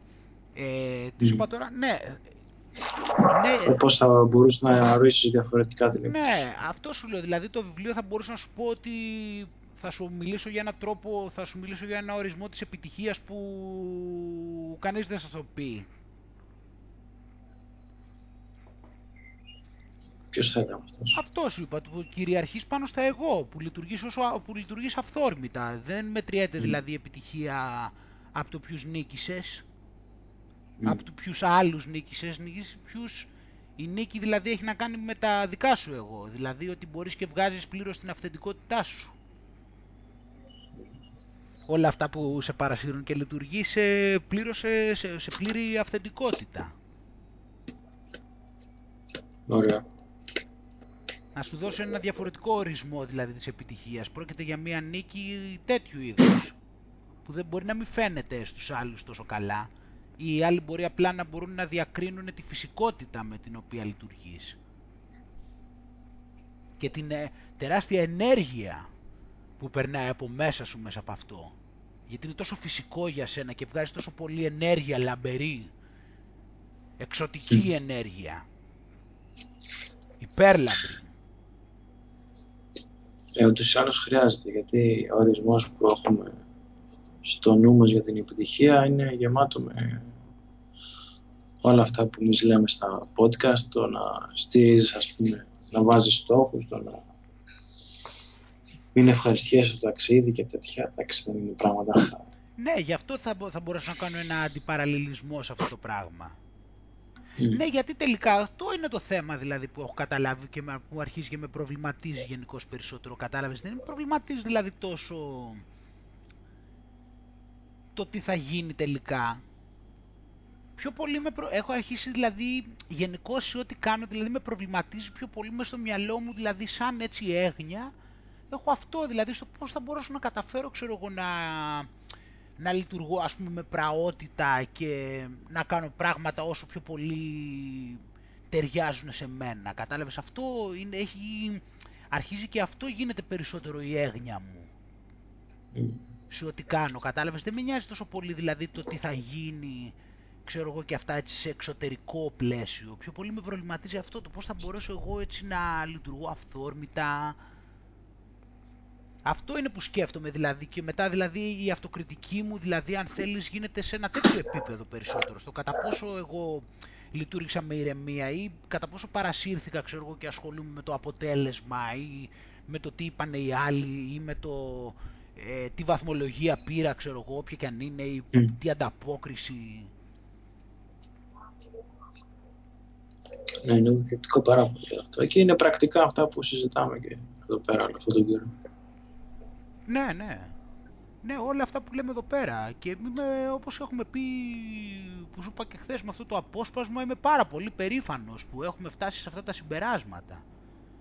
Είμαι πάρα πολύ περήφανος που γίνεται αυτή η δουλειά που γίνεται εδώ πέρα και αυτά που λέμε και μέσα μας και σου λέω που βλέπω και το διακρίνω ότι δηλαδή βάζουν κάποιον κάποιον διάσημο, ξέρω εγώ, ότι είπε κάτι και απλώς το ακούμπησε, ξέρω εγώ, και λένε όλοι και πω, πω, το έχω πει και άλλες φορές, δηλαδή, αυτό που το βλέπω, δηλαδή, λες και εξής κάνουν τα πρώτα τους βήματα. Και αυτά λέει κάτι από αυτά που λέμε εμείς εδώ πέρα όλη την ώρα, ξέρω εγώ. Έχουμε κάνει πόσες ώρες podcast, έχουμε, έχουμε 60 ώρες podcast, ξέρω εγώ, μέχρι στιγμής τα έχουμε, πει, έχουμε πει, μιλάμε και τι δεν έχουμε πει και λέει ο άλλος ξέρεις το αγγίζει ξέρω εγώ λίγο με το δαχτυλάκι του ξέρω εγώ όλο αυτό και πω πω τι προσωπικότητα μεγάλη είναι αυτός εκεί και ψαρώνουν μόνο και μόνο επειδή αυτός είναι διάσημος. Mm. Και πάλι υπάρχουν πράγματα που δεν έχουν αναφερθεί. Μα δεν έχουν τα πιο πολλά. Σπάνιο να αναφερθεί. Τι να αναφερθούν. Λέμε τώρα για το ακουμπάει λίγο το δαχτυλάκι. Mm. Ή τους το, το είπε ο Τάδε πάνω εκεί ξέρω εγώ πω πω και τι είπε πω φοβερό μιλάμε πω και ο άλλος ξέρω εγώ λέει όταν ε, μπορέσεις εκεί και πολεμήσεις ε, όταν πολεμήσεις ε, λέει τα εγώ σου και δεν σε νοιάζει τι λένε οι άλλοι πω πω τι είπε, μιλάμε, αυτό είναι ο δρόμος, πω, πω, για να το λέει ο, ξέρω εγώ, ο Κιάνου Ρίβς, πω, πω, μιλάμε, δεν το έχω ξανακούσει αυτό πουθενά, είναι φοβερό, το είπε ο Κιάνου Ρίβς. Ε, η λογική, η λογική του motivational poster που βάζει κάποιος ας πούμε στο facebook Ναι, αυτό. κάτι Αυτό τα motivational posters, ναι. Τα οποία, ναι, εντάξει, είναι καθαρά δηλαδή να είχαμε να λέγαμε. ε, ναι τώρα εντάξει υπάρχει άνθρωπος που είπε ότι ξέρεις ήμουν έτσι και είδα ένα motivational poster και αλλάξαμε Ναι, όχι, ξέρεις τι μου κάνει για εντύπωση ότι δηλαδή ψαρώνουν ότι το είπε κάποιος ο οποίος ε, θεωρείται, ξέρω εγώ, γνωστός, κατά ότι είναι γνωστός, κατάλαβες, και ότι επειδή το είπε αυτός. Το είπε, ο- το είπε αυτός που είναι γνωστός, ξέρω εγώ, επειδή το είπε αυτός που είναι γνωστός. Δηλαδή, κλασικό ψάρωμα δηλαδή, εντελώς δηλαδή Mm. μηδέν ουσία, ότι το είπε ο τάδε επειδή είναι γνωστός. Κάτι τέτοια πράγματα. Ε, το θέμα με τη διασημότητα είναι πολύ μεγάλο. Πάρα πολύ μεγάλο και σημαντικό. Γιατί ουσιαστικά είναι σαν να αρχίζεις και στηρίζεσαι μετά στα, στα λόγια και τις εμπειρίες των άλλων. Ναι, Και ανθρώπων που δεν έχουν και ε, πολλές φορές τίποτα κοινό μέσα. ναι, ναι. Και, δεν, το- και δείχνεις ότι δεν, το έχεις, ε, δεν έχει να κάνει και με δική σου επιλογή και ότι δεν το έχεις εξερευνήσει αυτό και σε βάθος. Δηλαδή βασίζεσαι στην, ε, στη γνώμη των άλλων, οι οποίοι οι- και οι άλλοι πάλι περισσότεροι βασίζονται και αυτοί σε γνώμη άλλων. Κατάλαβες. Και πού να ξέρουμε από πού έχει ξεκινήσει αυτό, δηλαδή ποιος, ε, ποιος προώθησε αυτόν και με τι τρόπο ούτως ώστε να δημιουργήσει την εντύπωση ότι είναι γνωστός και να αρχίσει μετά και οι άλλοι να πιστεύουν αυτό, ότι είναι καλός επειδή είναι γνωστός. Αυτό όλο το social proof δηλαδή, αυτό το ότι ο άλλος είναι γνωστός. Πού να ξέρεις δηλαδή από πού ξεκίνησε αυτό το γαϊτανάκι, δηλαδή ποιος τον έκανε αυτόν γνωστό και γιατί θεωρείται γνωστός και μετά πώς οι άλλοι ψαρώσανε με αυτόν επειδή αυτός είναι γνωστός και τον παραδεχτήκανε και μετά οι άλλοι είδανε αυτούς που τον παραδεχτήκανε πάλι επειδή ψα... είχαν ψαρώσει ότι είναι γνωστός και μετά ψαρώσανε οι άλλοι και ψαρώσανε οι άλλοι και ψαρώσανε οι άλλοι και όλοι αυτοί και πού βασίζεται αυτό; Αλλά όταν φτιάξει, το θέμα είναι να έχεις τη ματιά την, να κοιτάει την ουσία όμως. Να μην έχει να κάνει δηλαδή με το, άνω, με το πόσο είναι ο άλλος γνωστός, να έχει να κάνει με την ουσία του πράγματος.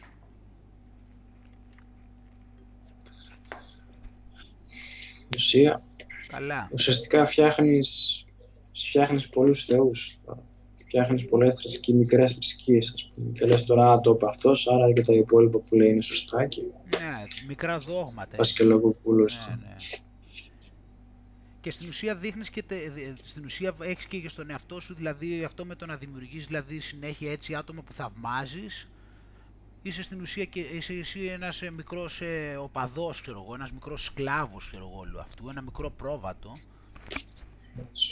το οποίο συνέχεια έχει κάποιον ε, προβατάρι, ξέρω εγώ, έχει κάποιο βοσκό εκεί πέρα και τον θαυμάζει και ό,τι πει αυτός ε, είναι φοβερό και, έχει τα, και είναι όλοι οι αγέλοι εκεί των προβάτων και έχουν κάποιον εκεί που τους, τον θαυμάζουν και τα βγάζουν όλα που λέει τέλεια πριν το χωρίς καν να τα σκέφτονται. Και κυρίως σου λέω αυτό είναι και αρνητικό, είναι και, πώς να σου πω, είναι και υποτιμητικό σου λέω γιατί δεν μπορεί να θαυμάζει κάποιον δηλαδή επειδή τον θαυμάζουν και οι άλλοι. Δηλαδή είναι ντροπή αυτό το πράγμα. Mm. Δηλαδή τι Ναι, και είσαι, θαυμαζός. ναι όχι τι είσαι, δηλαδή πάνε, από εκεί πάνε τα πρόβατα, ξέρω εγώ πάω κι εγώ με το κοπάδι για να δω προς τα πού πάει το κοπάδι να ακολουθήσω, ξέρω εγώ, τι κατάλαβα, τι, τι είναι, είναι, Αυτό είναι το θέμα. Ότι ε, όσο πιο πολύ κολλημένος είσαι ας πούμε, με κάποιον και με το τι λέει, ουσιαστικά τόσο πιο απομακρύνει από τα δικά σου πράγματα και τη δική σου φύση. Δηλαδή δεν είναι μικρό πράγμα. Δεν είναι καθόλου μικρό πράγμα. Και από τη στιγμή ανταλαμβάνεσαι, ρε παιδί μου, ότι ζεις ζωέ άλλων δε- και δεν ζεις τη δική σου ζωή. Το αντιλαμβάνεσαι, α- άμα το αντιληφθείς ποτέ, ελπίζω, ελπίζω να το αντιληφθείς, άμα το αντιληφθείς.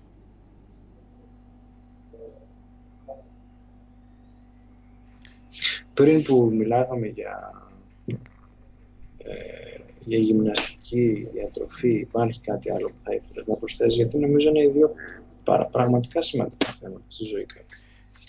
Όντως, ε, όντως, ε, θα μπορούσαμε να πούμε για του, πώς το λένε, για αυτά τα, για γυμναστική και για διατροφή, ξέρεις, είναι πάλι,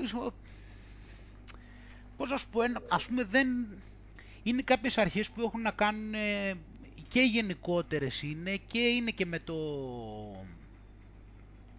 με την υψηλής έντασης προπόνησης. Δηλαδή ένα, ένα σημαντικό πράγμα ας πούμε που καλό είναι, θα έλεγα ότι είναι σημαντικό να καταλάβουμε είναι ότι ε, αυτό έχει να κάνει και με την υψηλή ένταση προπόνηση αλλά και γενικώς ότι η βελτίωση όταν θες δηλαδή κάτι να, να βελτιωθείς πρέπει να πας πέρα από τα όρια σου.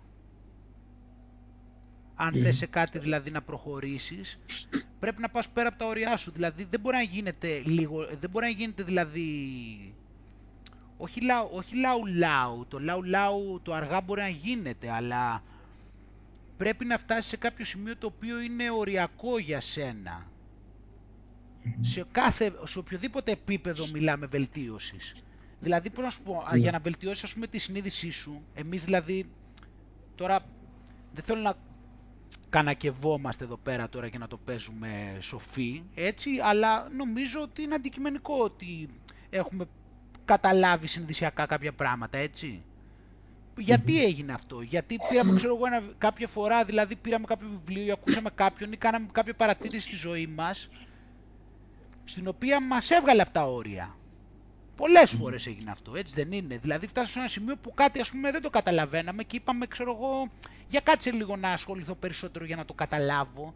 Ή ήταν κάτι, ξέρω εγώ, που λέγαμε ότι όχι ρε πούστη, ε, ξέρω εγώ εκεί που θα έλεγες εγώ δεν θεωρώ ότι είναι έτσι τα πράγματα, αλλά για κάτσε να δω, έχει ένα νόημα αυτό, για να το παρατηρήσω στη ζωή μου περισσότερο, μήπως έχει νόημα.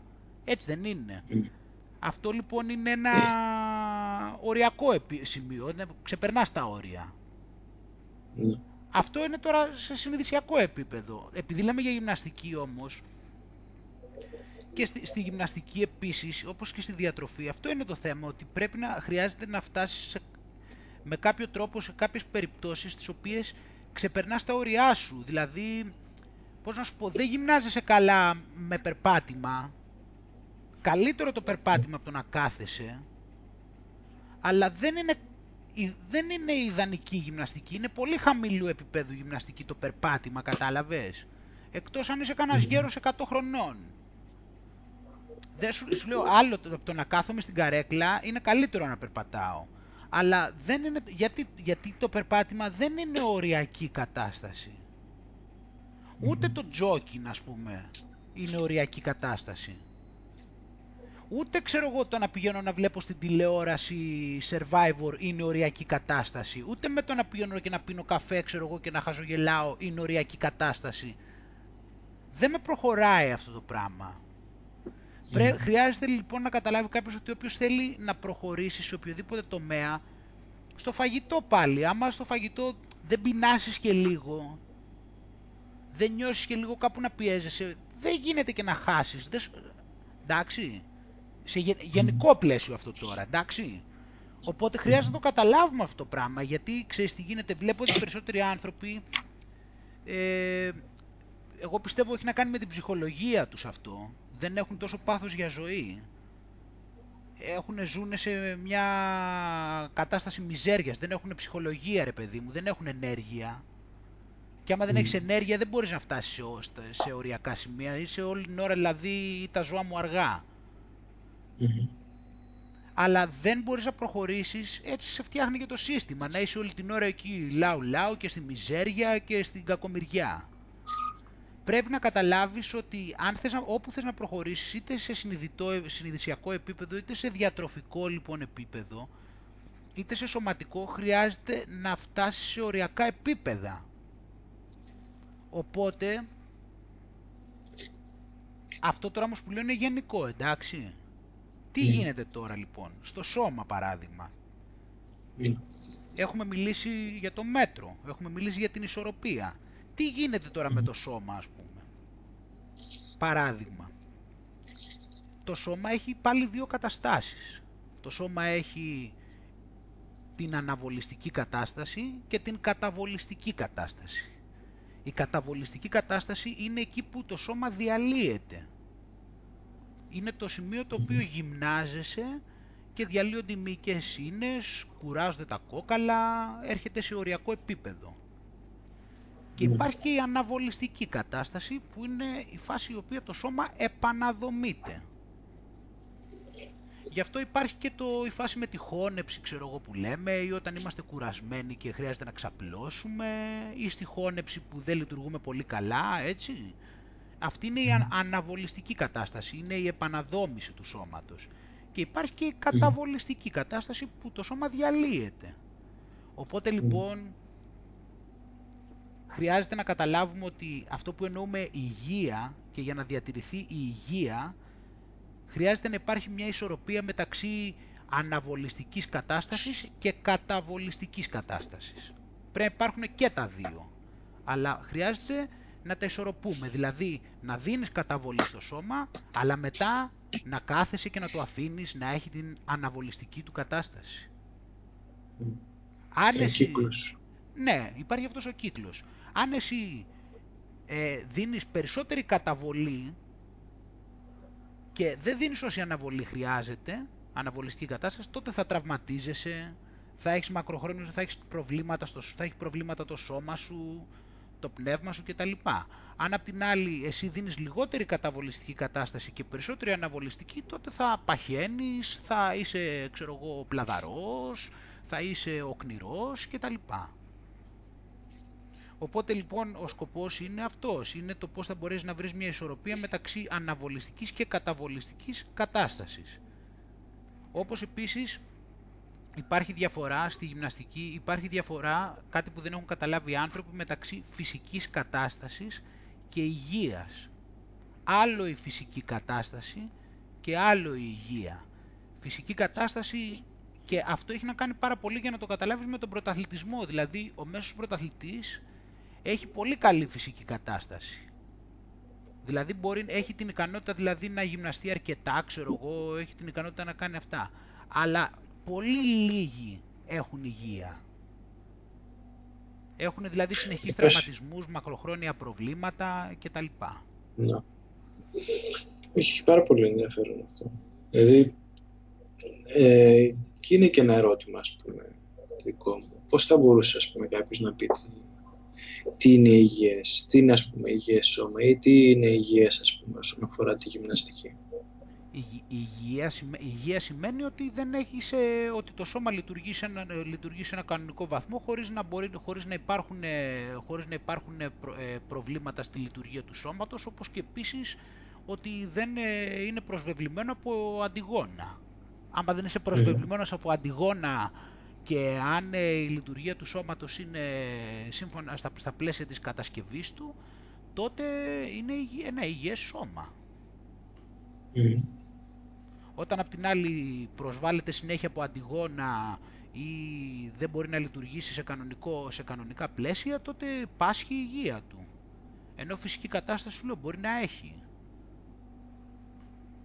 Οπότε αυτό, αυτό είναι το θέμα που λέμε και συνέχεια με τον πρωταθλητισμό. Δηλαδή σου λέω ο μέσος πρωταθλητής ε, έχει καλή φυσική κατάσταση, αλλά σπάνια να δεις πρωταθλητή που έχει καλή υγεία. Ε, Είναι, Mm. έχουν όλοι προβλήματα υγείας, ενώ η φυσική τους κατάσταση είναι πολύ καλή. Αλλά από υγεία έχουν πρόβλημα. Και συνήθως φαίνεται και στην εμφάνισή τους, δηλαδή δεν χρειάζεται να δεις το ομοιοσκελετικό τους. Φαίνεται από το χρώμα της επιδερμίδας τους, ε, φαίνεται από το μαλλί τους, φαίνεται από, από, τις δραστηριο, από τις δραστηριότητες που μπορούν να κάνουν, ότι δεν μπορούν να κάνουν πολλές δραστηριότητες, Φαίνεται, σου λέω, από το, από το, χρώμα, του, από το χρώμα του δέρματός τους, φαίνεται από, τις, ε, από την ποιότητα της επιδερμίδας τους, από τις ρητίδες τους. Κατάλαβες, φαίνονται... Είναι τέτοια πράγματα. Τόσο πολύ.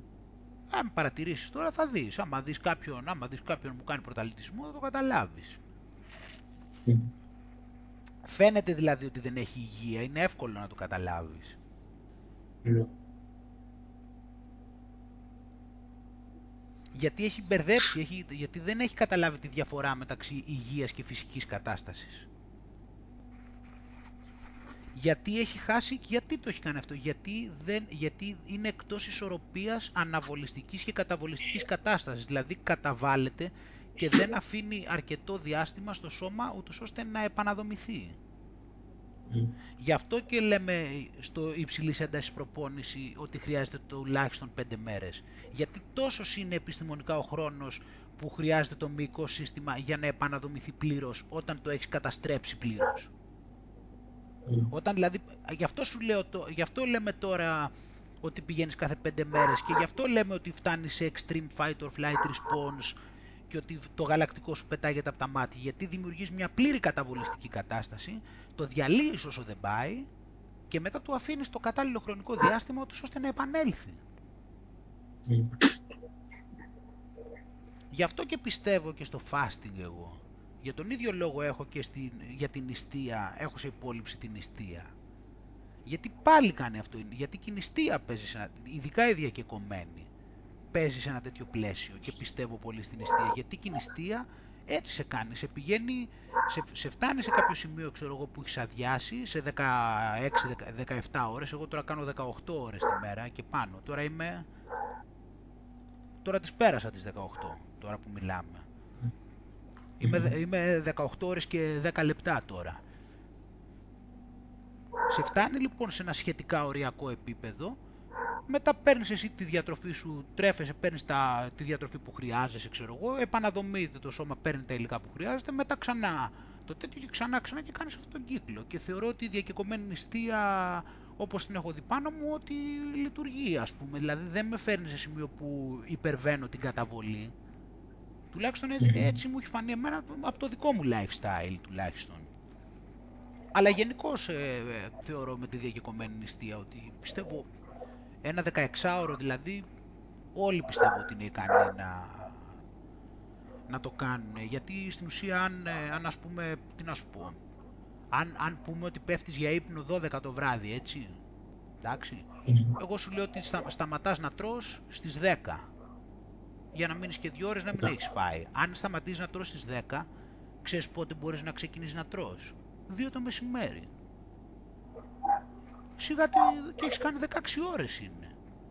Αν φας τελευταία φορά 10 η ώρα, μπορείς να, τρώ, να ξεκινήσεις να τρως στις 2 το μεσημέρι. Σιγά το πράγμα.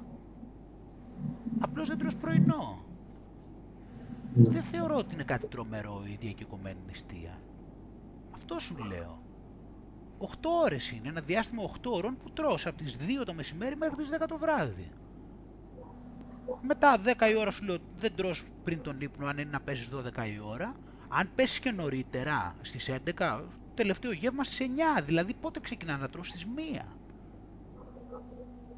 1 με 9 αν πέσεις 11 η ώρα για ύπνο.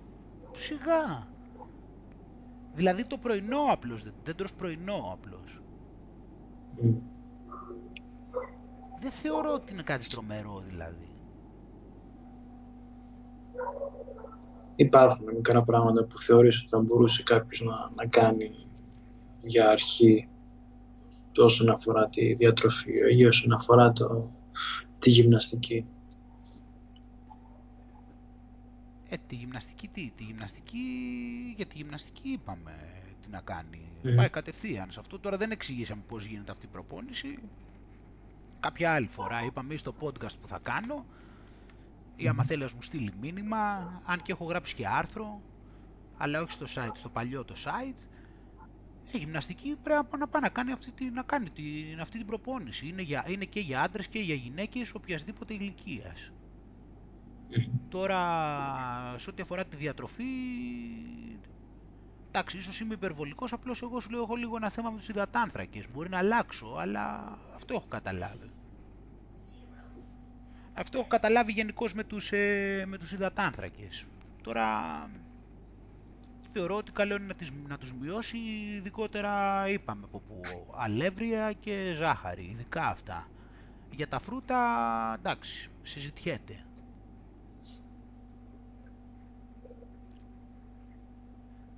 Σε αυτό, τι να πω, δεν, δεν ε, ξέρεις, με, ειδικά, με τη, ειδικά η διατροφή είναι ένα θέμα το οποίο ξέρετε, έχω καταλάβει με τον καιρό ότι δεν θέλω να λέω μεγάλα λόγια.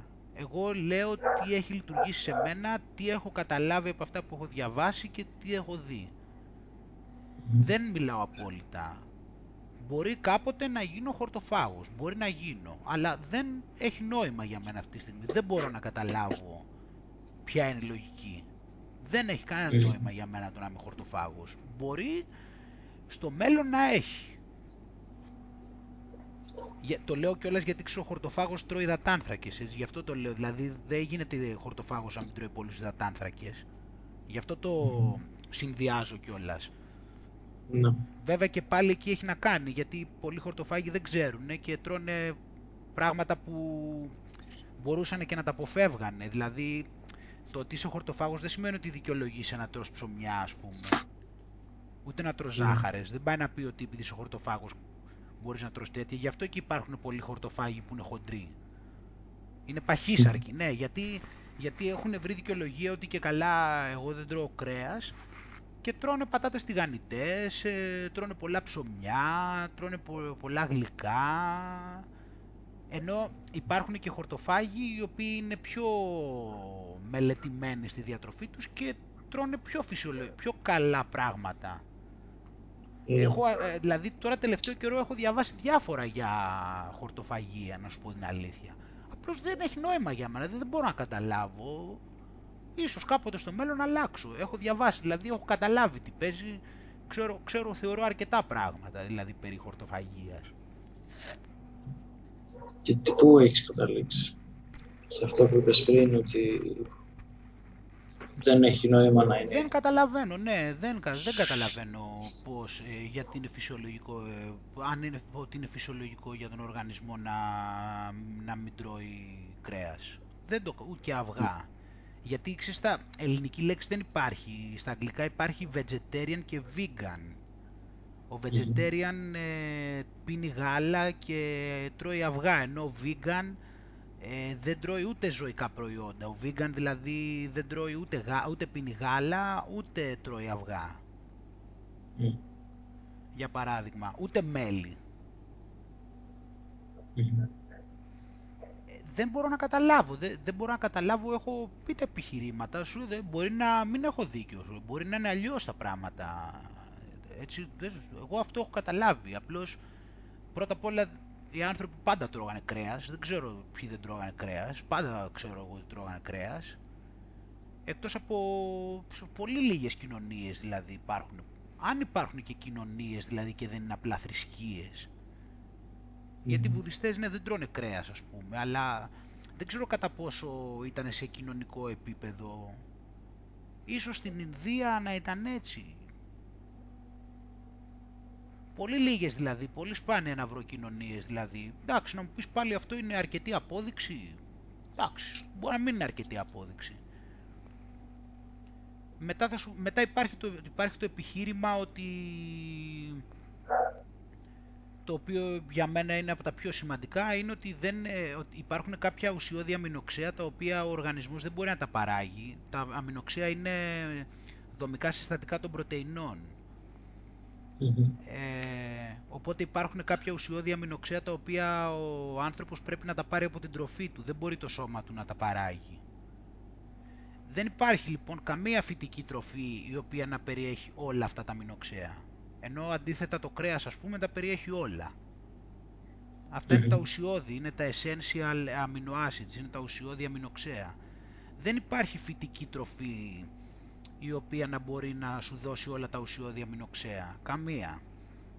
Ενώ το κρέας τα δίνει ας πούμε, η πρωτεΐνη από το γάλα.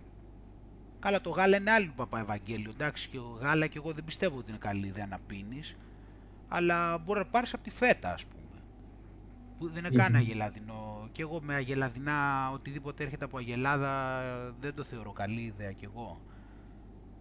Ε, οπότε λοιπόν έχουμε αυτό με τα ουσιώδη αμινοξέα. Τώρα θα σου πει κάποιος άλλος βέβαια ότι υποτίθεται ότι υπάρχει ένα, ξέρω εγώ, ένα pool από αμινοξέα και τα συγκεντρώνεις, οπότε άμα εσύ πηγαίνεις και τρως λογιών λογιών φυτικά προϊόντα που έχουν πρωτεΐνες, θα πάρεις κάποια ουσιώδη αμινοξέα από το ένα, κάποια ουσιώδη αμινοξέα από το άλλο και θα τα συγκεντρώσεις. Υπάρχει αυτό το επιχείρημα. Εντάξει, τα λέω όλα, σου λέω, λέω και την άλλη πλευρά. Το επιχείρημα των, το επιχείρημα των vegan είναι αυτό, ότι δηλαδή τα ουσιώδη αμινοξέα, ναι μεν δεν υπάρχει φυτική τροφή που θα τα πάρεις, αλλά επειδή εσύ θα τρως λογιών λογιών, ξέρω εγώ, φυτικές τροφές με πρωτεΐνη, ε, θα τα πάρεις. Αυτό είναι το ναι. αντεπιχείρημα. Μετά υπάρχει ένα άλλο θέμα. Το πόσο πρωτεΐνη χρειαζόμαστε. Εγώ ξέρω ότι εγώ ας πούμε που γυμνάζομαι θέλω τουλάχιστον 120 γραμμάρια. Τώρα, άμα, άμα δεν τρως κρέας, δεν υπάρχει περίπτωση με τίποτα. Σου λέει δεν, δηλαδή είσαι πολύ, απέχεις αιώνες. Απέχεις δηλαδή για να μαζέψεις 100 γραμμάρια πρωτεΐνη θες 3 μέρες.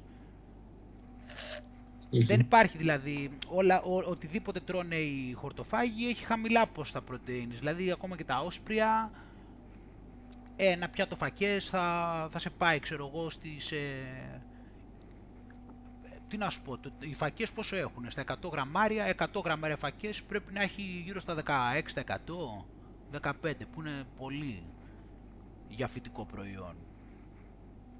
Ε, όλα τα άλλα μετά τη σπανάκι πόσο θα φας, ξέρω εγώ που έχει, πόσο, πόσα γραμμάρια θα φας. Πρέπει, δηλαδή δεν μαζεύονται, δεν, δεν θα σκάσει το φαγητό, δηλαδή δεν μαζεύονται με τίποτα.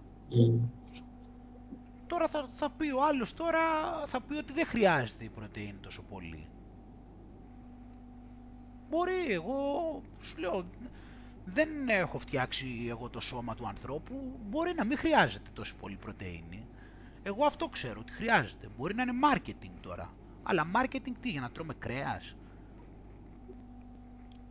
Οπότε έχω αυτά τα τέτοιο. Εγώ να σου πω την αλήθεια, τους πιο πολλούς που βλέπω που είναι χορτοφάγοι, ε, μου φαίνονται πολύ λευκό το, μου φαίνονται λευκοί, πολύ. Μου φαίνεται πολύ λευκό το, η επιδερμίδα τους, πολύ λευκή επιδερμίδα. Αυτό έχω παρατηρήσει αυτό το πράγμα. Δεν ξέρω αν έχει να κάνει με αυτό, αλλά αυτό έχω παρατηρήσει. Έχουν πολύ λευκή, λευκή επιδερμίδα. Είναι πάρα πολύ έτσι άσπρη η επιδερμίδα τους. Δεν ξέρω αν έχει να κάνει με το ότι δεν τρώνε κρέας, αλλά δεν ξέρω, κάπως έχω παρατηρήσει αυτό. Ναι. Οπότε πάλι, έχουμε, οπότε πάλι με αυτό δεν μπορώ να καταλάβω, μπορεί να μην χρειάζονται πρωτεΐνες, εντάξει. Εγώ σου λέω δεν το λέω απόλυτα, έτσι, το ξεκαθαρίζω. Δεν έχω, δεν έχω κανένα λόγο εδώ να είμαι, όπως αυτά που λέμε με τις ταμπέλες, εγώ δεν έχω κανένα λόγο να είμαι κάτω από την ταμπέλα του κρεατοφάγου. Δεν με νοιάζει, γίνομαι για χορτοφάγος αύριο αν έχει νόημα. Σιγά, τι με νοιάζει. Απλώς προβληματίζομαι γιατί βλέπω μια μόδα προς τα εκεί και δεν βλέπω αρκετά επιχειρήματα και επίσης είναι κάτι άλλο που με προβληματίζει. Και ξέρεις τι με προβληματίζει; Ότι έχω ακούσει ότι αρχίζουν οι εταιρείες σιγά σιγά και φτιάχνουν κρέας στα εργαστήρια, ψεύτικο, τεχνητό κρέας. Και έχω κάπως μια εντύπωση ότι θα παρασύρουν όλους αυτούς που είναι τώρα vegans και κάπως μετά θα τους παρασύρουν και θα τους βάλουν να τρώνε κρέας από τα εργαστήρια και θα τους λένε ότι είναι καλό το κρέας και τώρα δεν σκοτώνουμε ζώα και φάτε το κρέας των εργαστηρίων και κάπως έχω... Φαντάζεσαι. Σίγουρα θα γίνει αυτό. Καλά, 100% θα γίνει αυτό που σου λέω, ε, σίγουρο.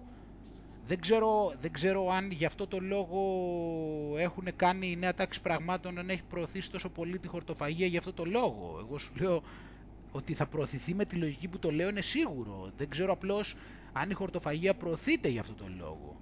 Αλλά ότι θα γίνει αυτό θα γίνει. Σου λέω τώρα σε λίγο καιρό θα το δεις. Ότι θα βγει, θα βγάζουν, θα βγάζουν τεχνητό κρέας από τα εργαστήρια και θα λένε «Α, φάτε αυτό το ωραίο τεχνητό κρέας γιατί δεν είναι αποσκοτωμένα ζώα». Δηλαδή τόσο πολύ εκτός φύσεως θα έχουν πάει. Θα, θα, θα δεις τώρα σε λίγο καιρό πώς θα γίνει της μόδας το τεχνητό κρέας από τα εργαστήρια και θα λένε αυτό είναι καλό κρέας, το φάτε γιατί είναι τεχνητό. Δηλαδή θα παρουσιάζουν ότι είναι καλό ότι δεν είναι από ζώα και ότι είναι τεχνητό. Και θα τους πάρουν όλους αυτούς λοιπόν τώρα που θα τους έχουν κάνει όλους αυτούς, το έχει γίνει μόδα η χορτοφαγή και θα τους έχουν πάρει όλους αυτούς, θα τους πούνε μετά αυτό το, το κρέας χρειάζεται τελικά, πάρτε το αυτό έτσι κι αλλιώς έχει πρωτεΐνη, είναι από το, δεν είναι από σκοτωμένα ζωάκια τα κακόμοιρα υποτίθεται, ότι είναι κακόμοιρα τα ζώα δηλαδή που τα τρώμε εμείς, είμαστε δολοφόνοι Ενώ ο άλλος δηλαδή που έχει σκύλο ας πούμε τον ταΐζει κρέας πάλι. Δεν κατάλαβα. Δεν σκοτώνει ζώο αυτός. Όχι, έχω κάτι λάθος αυτό. Δηλαδή αυτός δηλαδή που, που έχει σκύλο ας πούμε δεν τον ταΐζει κρέας στο σκύλο. Γα, αυτός που έχει γάτα δεν τον ταΐζει σκοτωμένο κρέα, σκοτωμένα ζώα τότε αυτό ή μήπως το ταΐζει τίποτα πάλι για να καταλάβω δηλαδή. Mm. Μήπως να πάμε και να σκοτώσουμε τους καρχαρίες, ξέρω από τις θάλασσες, να πάμε να σκοτώσουμε, να σκοτώσουμε τα λιοντάρια. Είναι δολοφόνοι όλοι αυτοί. Εγκληματίες.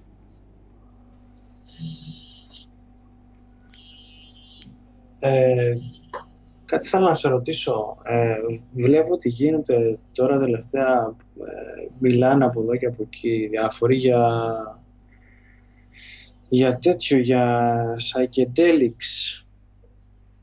Ναι.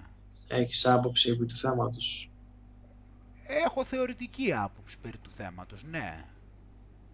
Έχω θεωρητική άποψη. Δεν εδώ και χρόνια μιλάνε για τα psychedelics. Γεια σου Νίκη. Φέρε μου λιγάκι από το τέτοιο που έχω το, αυτό εκεί με την πρωτεΐνη λίγο τέτοιο για τα, για τα psychedelics έχω θεωρητική άποψη, γιατί εγώ δεν έχω δοκιμάσει, οπότε δεν μπορώ να πω εκ Σε θεωρητικό επίπεδο υπάρχουν διάφορα θέματα. Σε θεωρητικό επίπεδο εγώ πιστεύω ότι υπάρχει ένα νόημα σε όλο αυτό.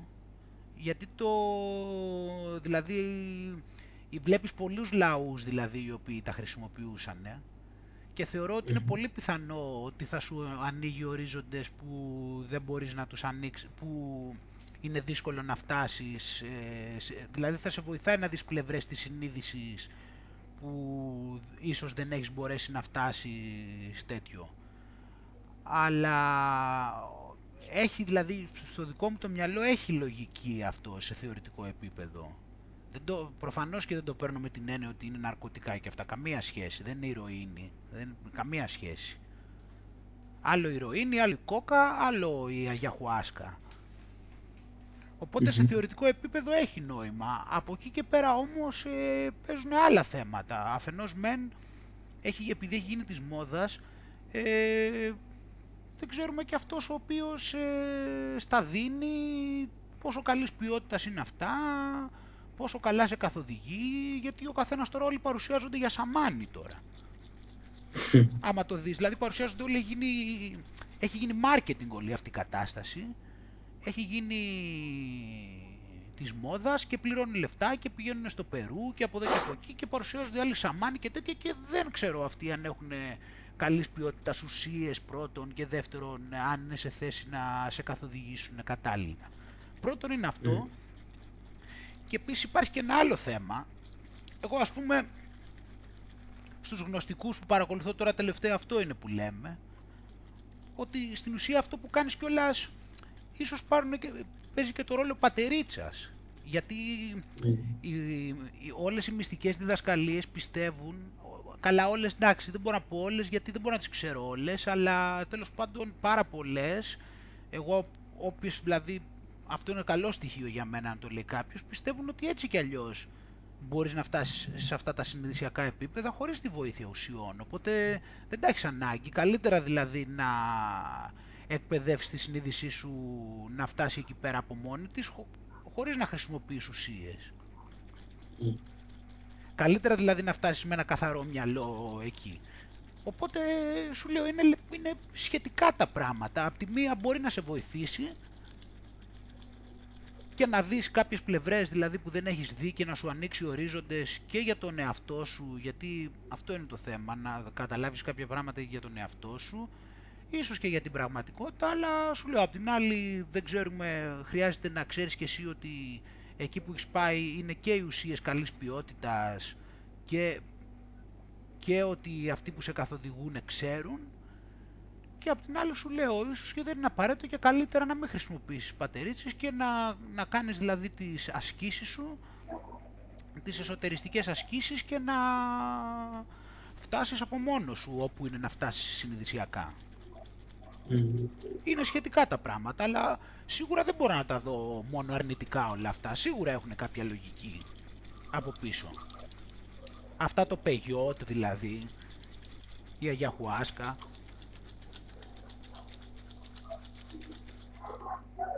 Τι να σου πω τώρα, εντάξει. Απλώς έχει γίνει πολύ business ρε γάμο το δυστυχώς όλο αυτό. Ε, ναι, και αρχίζουν και μιλάνε πολύ, δηλαδή... Εντάξει, επειδή εχθές, ας πούμε, πήγα στο site του Tim Ferriss μετά από μήνες για να δω τι, τι γίνεται. Έχει συνέντευξη από έναν τύπο που λέγεται Michael Pollan, ο οποίος έχει γράψει διάφορα βιβλία τα οποία Αυτός για τη διατροφή δεν είναι. Συλλόγνωστα. Ναι. Ε, και σαν, σαν υπότιτλο ρε παιδί μου στη συνέντευξη έλεγε ότι θεωρώ λέει σαν τα psychedelics θα είναι λέει όπως ήταν το, το μικροσκόπιο για τη ιατρική και το τηλεσκόπιο για, τη, για το σύμπαν. Εντάξει, πολύ, πολύ βαρβάτη ας πούμε δίπλωση και λέω τώρα Εντάξει. Περίεργο. Εντάξει, έχει, λέει, σου λέω, για μένα έχει μια λογική αυτό, αλλά ναι, έχει, έχει λογική, έχει λογική εγώ πιστεύω, αλλά σου είπα. Εξαρτάται και πώς το βλέπεις πάλι, όπως όλα τα πράγματα πάλι κατάλαβες. Ας πούμε πάρα πολλοί αυτά τα, τα βλέπουν για διασκέδαση. Αυτό πάλι κατάλαβες. Το βλέπουν πολύ, πάνε και παίρνουν δηλαδή κάθε Σαββατοκύριακο και κάνουν αβέρτα τέτοια πράγματα. Δεν είναι αυτό. Αυτό δηλαδή δεν μπορείς να παίρνεις δηλαδή μια φορά το χρόνο τουλάχιστον ε, να πας να το πάρεις. Δεν παίρνεις ώρα. Οι άλλοι τα παίρνουν, πάνε κάθε Σαββατοκύριακο εκεί πέρα και τα, τα κάνουν αυτά και νομίζουν ότι κάνουν πλάκα. Ενώ δεν είναι έτσι. Ο Tim Ferriss έχει κάνει αγιαχουάσκα, έχει δοκιμάσει έτσι κι αλλιώς αγιαχουάσκα.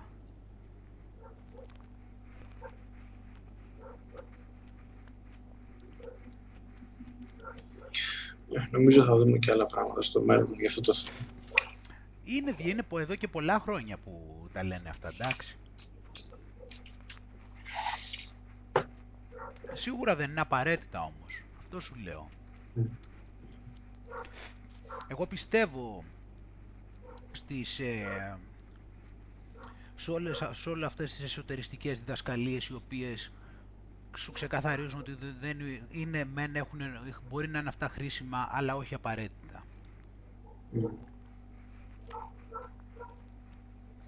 Πιστεύω σε αυτά. Ναι, γιατί ξέρεις γιατί πάνω τελικά πολλά πράγματα εκεί καταλήγουν στον εντυπωσιασμό, δηλαδή εντάξει. Γιατί είδες πάλι που είναι το γρήγορο, γιατί αυτό είναι, ένα, είναι κάτι γρήγορο. Πάλι είναι κάτι που σε προχωράει γρήγορα.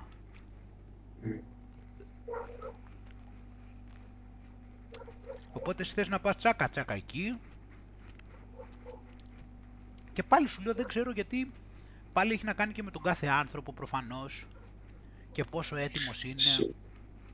Σίγουρα. Ούτως ή άλλως ένα από τα πράγματα που μας είχε πει και ένας δάσκαλος στη σχολή ο οποίος είχε ειδικευτεί ας πούμε σε εξαρτήσεις και τέτοια μας έλεγε ότι παλιά όταν χρησιμοποιούσαν ξέρεις διάφορα έτσι psychedelics γινόντουσαν μέσα στο πλαίσιο της ομάδας και της κοινότητας. Δεν πήγαινε ο καθένας μόνος του ρε και το έκανε κρυφά όπως γίνεται τώρα. Άρα ούτως ή άλλως το πλαίσιο είναι τελείως διαφορετικό. Και αυτό, ναι. Και αυτό που λες, βέβαια. Και ξέρανε και εκεί πέρα ο καθένας.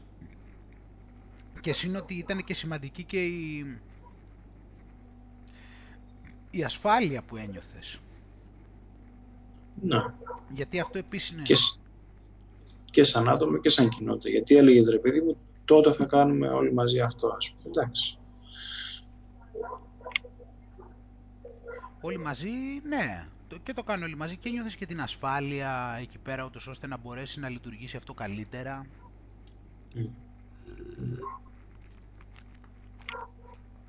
Οπότε είναι και το πλαίσιο διαφορετικό. Ναι, εντάξει, δεν είναι... Τώρα με αυτά τα πράγματα σου λέω, εντάξει. Α, θα δούμε, θα δούμε. Σίγουρα θα ακούσουμε. Αλλά για μια ακόμα φορά θα μπλέξει μέσα εκεί το marketing και αυτά και... Ε, Θα σου ε. λένε ότι θέλουν τώρα. Ε. Γι' αυτό ο καθένας δηλαδή ό,τι να κάνει ας το κάνει με πραγματική συνείδηση.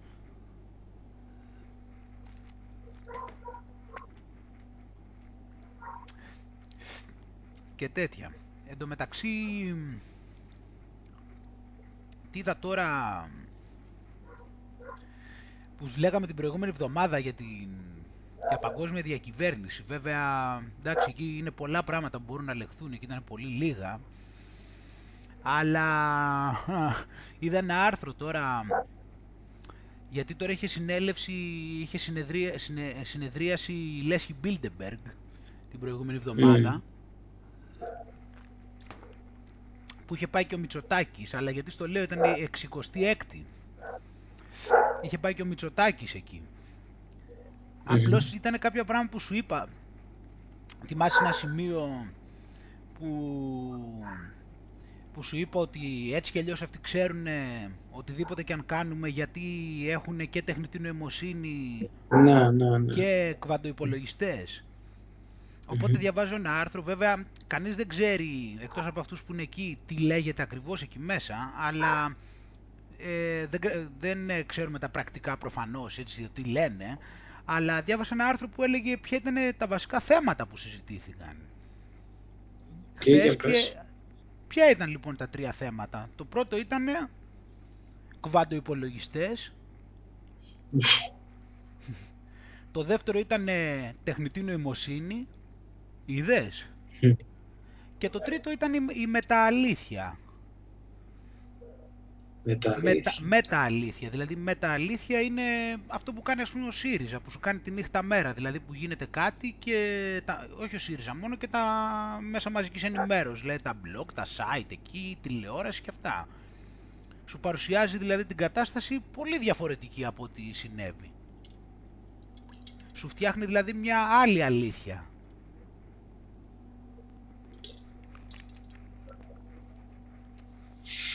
Όπως και να έχει τώρα και με τα τρία θέματα που είπες, απομακρυνόμαστε πολύ από την πραγματικότητα και είναι ανησυχητικό πολύ. Γι' αυτό τα τονίζουμε όλα αυτά που λέμε εδώ πέρα, γι' αυτό τα λέμε όλα αυτά που λέμε εδώ πέρα, γι' αυτό λέμε να μην ακούς τους άλλους. Το βλέπεις πως συνδυάζονται όλα εδώ πέρα και λέμε να κοιτάς εσύ τι βλέπεις. Εκεί φαίνεται και, και εκεί είναι που πατάνε είδες και θα σου φτιά, και φτιάχνουν τη μεταλήθεια γιατί ξέρουν ότι θα ακούσεις τους άλλους. Γι' αυτό. Εκεί φαίνεται η διαφορά γι' αυτό το λέμε και είναι ο κυριότερος λόγος γιατί αυτοί ξέρουν αυτό το χαρακτηριστικό των ανθρώπων ότι θα ακούν τους άλλους και θα ακούνε και την τηλεόραση. Τι είναι αυτό με την, την τηλεόραση, την έχουνε μιλάμε, κάτι τους πιάνει. Δηλαδή, άμα το δείξει κάτι τηλεόραση, τι είναι αυτό το πράγμα, μιλάμε. Επειδή το έδειξε τηλεόραση, σου λέω, μιλάμε και στο facebook που βλέπω, ξέρεις, άμα κάποιος δείξει ότι τον έχει δείξει, ξέρω εγώ, η τηλεόραση. Κάτι τους πιάνει, μιλάμε όλους, ότι τον έδειξε τηλεόραση. Λες και τον έδειξε, μιλάμε, ο, ο, ο Θεός. Τον έδειξε τηλεόραση. Τι είναι αυτό το πράγμα, μιλάμε. Ακούστε με το που τον δείξει να... τηλεόραση. Σαν να έχεις πάρει τη σφραγίδα του σημαντικού πλέον. Ναι. Έχει δηλαδή αυτή την αυθεντία δηλαδή κατάλαβες. Mm. Ναι, και επειδή αυτοί το ξέρουν αυτό το πράγμα, δηλαδή σημαίνει ότι εσύ θα του δώσεις σημασία αυτό, θα σου πούνε θα το πιστέψεις, ξέρω εγώ, και θα το λάβεις σοβαρά υπόψη. Και έτσι σου δημιουργούν αυτή τη μεταλήθεια, την, την ψεύτικη πραγματικότητα.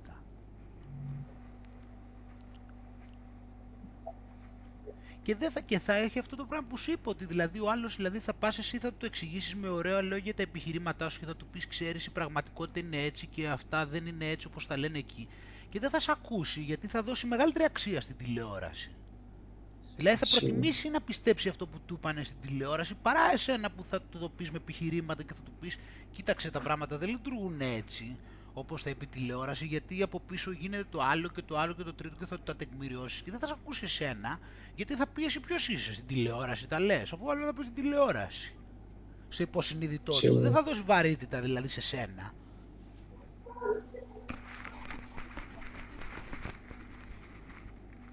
Αλλά θα πάει και θα ακούσει τι του είπανε στην τηλεόραση. Και θα φτιάξει την πραγματικότητά του έτσι. Ε, και πλέον στο, στο YouTube, πλέον σε διάφορα τέτοια. Ναι, στα μέσα ενημέρωσης. Σε blogs. Στα μέσα ενημέρωσης, εντάξει, να πάμε όλα. Ναι, απλώς έχουν λίγο ακόμα η τηλεόραση, δηλαδή έχουν την τηλεόραση, κάτι τους πιάνει με την τηλεόραση. Γιατί ξέρεις, site μπορεί να έχει και όποιος θέλει, αλλά η τηλεόραση. Μιλάμε, δεν ξέρω τι τους πιάνει δηλαδή άμα το δείξει τηλεόραση. Και τέτοιο έρωτα μιλάμε, τέτοιο θαυμασμό για την τηλεόραση. Τι να πω δηλαδή. Ναι, άμα το δείξει τηλεόραση. Η οποία τηλεόραση μιλάμε, το, το επίπεδο, μιλάμε δεν υπάρχει το επίπεδο της τηλεόρασης. Μιλάμε αυτό το πράγμα, δηλαδή είναι, δεν, δεν λέγεται αυτή η κατάσταση. Τηλεόραση. Εντάξει, τραγικό. Μα είναι, μιλάμε, εντάξει. Δε, το, το επίπεδο, να μου πεις τώρα λες και το ξέρω, εντάξει, από ό,τι βιντεάκια βλέπω στο YouTube, εγώ που να ξέρω τι, τι λέει η τηλεόραση. Λέμε τώρα. Εγώ έχω ξεχάσει πώς είναι μια τηλεόραση σε συσκευή, να σου πω την αλήθεια. Έχω να δω συσκευή από τότε που ήμουν στην Ελλάδα. Έτσι. Έχω ξεχάσει ούτε, τη, ούτε συσκευή δεν ξέρω πώς είναι.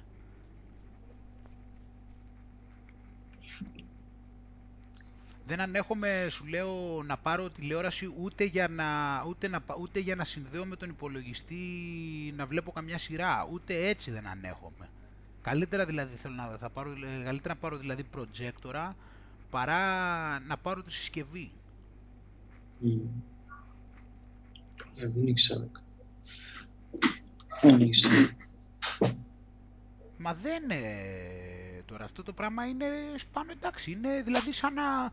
Δηλαδή άμα μου βάλεις εμένα να δω τηλεόραση είναι σαν να μου πεις ξέρω εγώ πήγαινε και βάλε το κεφάλι σου μέσα στη λεκάνη της τουαλέτας. Δηλαδή θα, θα πάω εγώ οικειοθελώς να βάλω το κεφάλι μου μέσα στη λεκάνη της τουαλέτας. Για ποιο λόγο να το κάνω αυτό το πράγμα; Δεν κατάλαβες τι γίνεται. Δηλαδή άμα μου το, άμα μου το κάνεις εμένα αυτό το πράγμα και ξέρω εγώ πάω κάπου και είναι ανοιχτή τηλεόραση δεν μπορώ ρε παιδί μου. Αυτό σου λέω κατάλαβες. Δηλαδή δεν είναι δυνατόν να πάω εγώ και να, να βάλω το κεφάλι μου στη, μέσα στη λεκάνη της τουαλέτας από μόνος μου, κατ' επιλογή. Δηλαδή είναι κουφό να πάω να το κάνω αυτό το πράγμα. Τι είναι μαζοχισμός δηλαδή.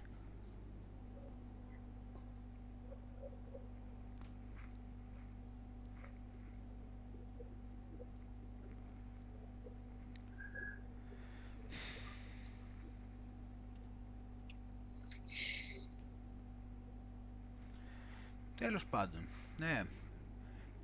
Διαβάζω τώρα εκεί και του, αυτού του, του Tom Campbell που σου λέω τώρα. Τώρα είμαστε στη φάση, πιστεύω, δεν έχω προχωρήσει πολύ ακόμα στο βιβλίο γιατί το πάει σχετικά αργά. Αλλά έχω πολλές ε, φιλοδοξίες για αυτό το βιβλίο. Θα με βοηθήσει πολύ. Έτσι πιστεύω. Έχεις δει πράγματα ήδη που σου έχουν κάνει εντύπωση; Ε, δεν έχει πει κάτι που μου έχει κάνει εντύπωση, δηλαδή να μου το εξηγήσει, αλλά έχει, έχουν ξεκινήσει καλές προοπτικές. Ε, όχι, ξέρεις, έχω δει συνεντεύξεις που μου έχουν κάνει καλή εντύπωση, αλλά στο βιβλίο θα τα αναλύσει πιο εκτενώς. Απλώς έχω καταλάβει, δηλαδή έχει δουλέψει, αυτός δούλεψε μαζί με τον ε, Bob Monroe, ο οποίος ε, αυτός ήταν το, το 1970 λέμε τώρα, αυτός ε, ήταν από τους pioneers έτσι ε, των ε, εξωσωματικών εμπειριών. Ε, και έψαχνε κάποιους τέλος πάντων επιστήμονες ούτως ώστε να μπορέσει αυτά να τα, έτσι, να τα συγκεκριμενοποιήσει και να έχει έτσι πιο μετρήσιμα πράγματα να δείξει, ούτως ώστε να γίνει πιο τέτοιο. Οπότε γι' αυτό δούλεψε μαζί του ο Τομ Κάμπελ, που ήταν τότε, είχε τελειώσει, ήταν φυσικός δηλαδή και είχε, ε, δούλευε τότε. Οπότε μαζί με τη δουλειά πήγαινε και ο Μπομπ Μονρό έχει γράψει τρία βιβλία για εξωσωματικές ε, εμπειρίες και τέτοια και ήθελε κάποιον ε, ούτως ώστε να έχει πιο τεχνική τέτοιο για να, κάνουν, να αρχίσουν να κάνουν πειράματα και αυτά. Οπότε ξεκίνησε και ήταν μικρός τότε ο Τομ Κάμπελ, 23, ξέρω, 25 χρονών. Και ξεκίνησε και δούλευε εκεί και πήγαινε, ήταν πολύ, αυτός ο Μπομπ Μονρό είχε πολλά χρήματα, ζούσε σε μια έπαυλη και τέτοια, δηλαδή και μόνο αυτό έδειχνε ότι δεν έλεγε μπουρδες γιατί είχε λεφτά δηλαδή, δεν είχε κανένα λόγο, δεν τα έγραφε δηλαδή τα βιβλία για να για να πουλήσει. Ε, και μετά τέλος πάντων ε, ξεκινάει αυτή η ιστορία που αρχίσαν εκεί τα πειράματα και αυτά και το, για να προσπαθήσουν να έχουν έτσι μετρήσιμα αποτελέσματα. Όχι το, το πώς γινόταν, δεν γινόταν να μετρηθεί, αλλά θέλαν να, έχουν, να μπορούσαν να, να κάνουν πράγματα δηλαδή τα οποία μπορούσαν να τα δείξουν και σε άλλους πώς να τα κάνουν. Ε,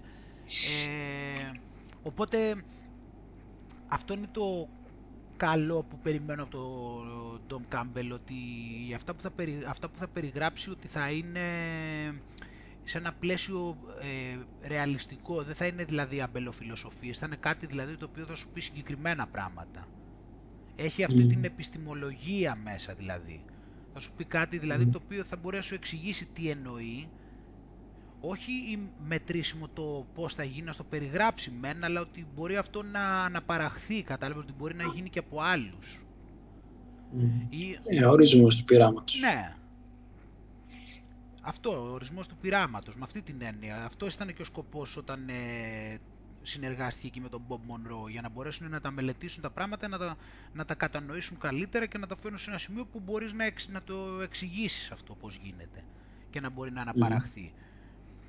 Απλώς τώρα έχουν περάσει, τώρα έχω διαβάσει καμιά κατοστή σελίδες και πιο πολύ είναι σε... Πρώτα απ' όλα έλεγε την ιστορία, δηλαδή το τι έχει γίνει και αυτά και σε τι φάση ήταν αυτός. Και έχει ξεκινήσει μετά και μιλάει και πάρα πολύ για επιστημολογία πολύ και λέει πράγματα τα οποία τώρα πάλι δεν θέλω να τα πενευτώ ρε πούστη μου, αλλά τα έχουμε καταλάβει ξέρεις, και τα έχουμε πει και τα έχω γράψει και σε άρθρα γιατί έχει να κάνει με το με όλο αυτό που, με το τι εννοούμε πίστη. Mm-hmm. και πώς είναι το πρώτο μου άρθρο πάλι που έγραψα και αυτό το πράγμα. Εξηγεί τέτοια πράγματα, δηλαδή σου λέει δηλαδή, πράγματα τα οποία τα έχουμε πει πολλές φορές και χαίρομαι που τα έχουμε καταλάβει. Δηλαδή, ότι, δηλαδή σου λέει ότι εμείς οι περισσότεροι άνθρωποι, όπως και οι επιστήμονες, στην ουσία έχουμε το, το ε, απλά ε, βαφκαλίζουμε το εγώ μας, δηλαδή πιστεύουμε το ότι ό,τι υπάρχει είναι αυτό το οποίο υπάρχει στην αντίληψή μας. Και οτιδήποτε συμβαίνει προσπαθούμε να το εξηγήσουμε βάσει του τι υπάρχει στην αντίληψή μας. Οπότε, γιατί επειδή είμαστε πολύ εγωιστές, δηλαδή δεν, θέλουμε να, δεν μπορούμε να φανταστούμε ότι υπάρχει κάτι το οποίο δεν υπάρχει στην αντίληψή μας, ενώ στην ουσία δεν μπορούμε να το έχουμε στην αντίληψή μας αυτό που δεν έχουμε και δεν ξέρουμε. Οπότε αντί να περιμένουμε την έκπληξη, αντί να περιμένουμε την εμφάνιση κάποιου πράγματος που δεν ξέρουμε τη μορφή του, απλώς προσπαθούμε να το καθιστεί και λέμε «Α, εγώ ξέρω, ξέρω εγώ γιατί είναι αυτό» και το κρίνω βάσει του τι ξέρω εγώ. Mm. Καταλαβαίνεις τι λέω τώρα προφανώς. Τα έχω γράψει και στα άρθρα, τα έχω και στα podcast, έχω, έχει μαλλιάσει η γλώσσα μου, αλλά δεν μπορούν να το καταλάβουν αυτοί πολλοί άνθρωποι, είναι λυπηρό δηλαδή δεν καταλαβαίνουν, δηλαδή έχουν τον εγω... Ε, απλά ικανοποιούν τον εγωισμό τους με το να κρίνουν τα πράγματα βάσει του τι ξέρουν και ότι νομίζουν ότι ε, ό,τι ξέρουν αρκεί. Επειδή δεν μπορούν να φανταστούν πώς είναι αυτά που δεν ξέρουν, αλλά αυτό είναι προφανές ότι θα συμβαίνει. Ε, ναι, και λέει... Ναι, και όταν δεν είσαι ανοιχτός... Ναι, μα έτσι προχωράς. Αυτό λέμε, μα προχωράς όταν περιμένεις την έκπληξη. Αν δεν το καταλάβεις αυτό, οι περισσότεροι δεν, δεν έχουν αυτή την κουλτούρα, απλώς, είναι εγωιστές. Δεν έχουν αυτή την οτροπία να καταλάβουν ότι θα εμφανιστεί σε λίγο καιρό κάτι που δεν το ξέρανε. Καταλαβαίνεις, εμείς τώρα το λέμε το καταβλέπεις πως το αναγνωρίζουν. Σου λέω, πω περιμένω, θα γίνει κάτι που δεν το ήξερα. Κατάλαβες τι γίνεται. Ενώ ο άλλος Ό,τι και να συμβεί, α, έγινε γι' αυτό, ναι, έγινε το άλλο. Και κατάλαβες γιατί και οι εξηγήσεις δηλαδή που δίνεις, δεν καταλαβαίνεις ότι είναι αναδρομικές αιτιολογήσεις. Στην ουσία, δηλαδή, το τι εξηγήσεις είναι βασισμένο στα πραγματάκια που ξέρεις. Οπότε έχουμε... Προσπαθείς να επιβεβαιώσεις αυτό που ξέρεις. Ναι. Αυτά είναι που ξεκινάει και λέει τώρα στο δεύτερο section του βιβλίου και εκεί είναι δηλαδή που ακόμα μου, που με χαροποιεί δηλαδή με αυτό που κατανοώ. Και εντάξει, ξέρεις, όσοι έχουν ασχοληθεί και με τη συνείδηση και με το μη φυσικό κόσμο γιατί ο Τόμ Κάμπελ, τώρα αυτό είναι το θέμα, τώρα ότι μιλάει για δύο πραγματικότητες σαν να λέμε, τώρα το φυσικό κόσμο, αυτό που, το simulation, την εξομοίωση, αυτό που ζούμε εδώ είναι η εξομοίωση και αυτό που είναι έξω από εδώ πέρα. Η εξομοίωση είναι κάτι περιοριστικό. Βέβαια, τώρα νομίζω ότι όποιος άνθρωπος ψάχνεται, αργά ή γρήγορα θα το καταλάβει αυτό. Και είναι λυπηρό επίσης, γιατί εντάξει, οι περισσότεροι άνθρωποι δεν ψάχνονται, είναι λογικό τώρα να μην μπορούν να το καταλάβουν αυτό και να λειτουργούν μόνο σε αυτό το φυσικό κόσμο. Αλλά είναι λυπηρό ότι και οι περισσότεροι επιστήμονες λειτουργούν σε αυτό το επίπεδο. Γιατί σου λέω, αν ψάχνεσαι αργά ή γρήγορα, θα το καταλάβεις αυτό το πράγμα. Δεν, είναι, δεν το θεωρώ δηλαδή ότι πρέπει να είσαι και τόσο απίστευτη ιδιοφυΐα για να καταλάβεις ότι ο φυσικός κόσμος είναι πολύ περιορισμένος και προφανώς δεν είναι τα πάντα. Είναι Ναι. μια τρίχα, ξέρω εγώ, της πραγματικότητας. Το έχω Ναι. δει σε ανθρώπους δηλαδή που ψάχνονται, δεν χρειάζεται να είσαι και η σούπερ ιδιοφυΐα για να το αντιληφθείς αυτό. Απλώς οι περισσότεροι έτσι εντάξει κρίνουν τα πράγματα έτσι γιατί είπαμε, γιατί σου λέει εγώ αυτά ξέρω, τελείωσε. Τα άλλα τώρα γάμισε τα, εντάξει δεν υπάρχουν. ναι. Οπότε ο Τόμ Κάμπελ ε, που, έχει πάει σε, που μιλάει για αυτά τα πράγματα είναι ότι σου μιλάει και για αυτού του είδους ε, πώς χρειάζεται να διαμορφώ, ποια χρειάζεται να είναι η κουλτούρα σου. Και είναι αυτά τα Μμμ. πράγματα που λέμε, η Μμμ. νοοτροπία σου, το ότι χρειάζεται να είσαι ανοιχτός. Οπότε σου λέει ότι εγώ θα σου πω πράγματα τα οποία καλώς εχόντων των πραγμάτων θα προχωρήσουν πολλές φορές. Τα... Πρέπει να έχεις έτοιμος δηλαδή να ανασκευάσεις πιστεύω Ναι. που έχεις. Γιατί υπάρχει η γνώση και υπάρχει και η πίστη. Όταν έχεις ε, γνώση δεν χρειάζεσαι πίστη. Όταν έχεις πίστη δεν έχεις γνώση.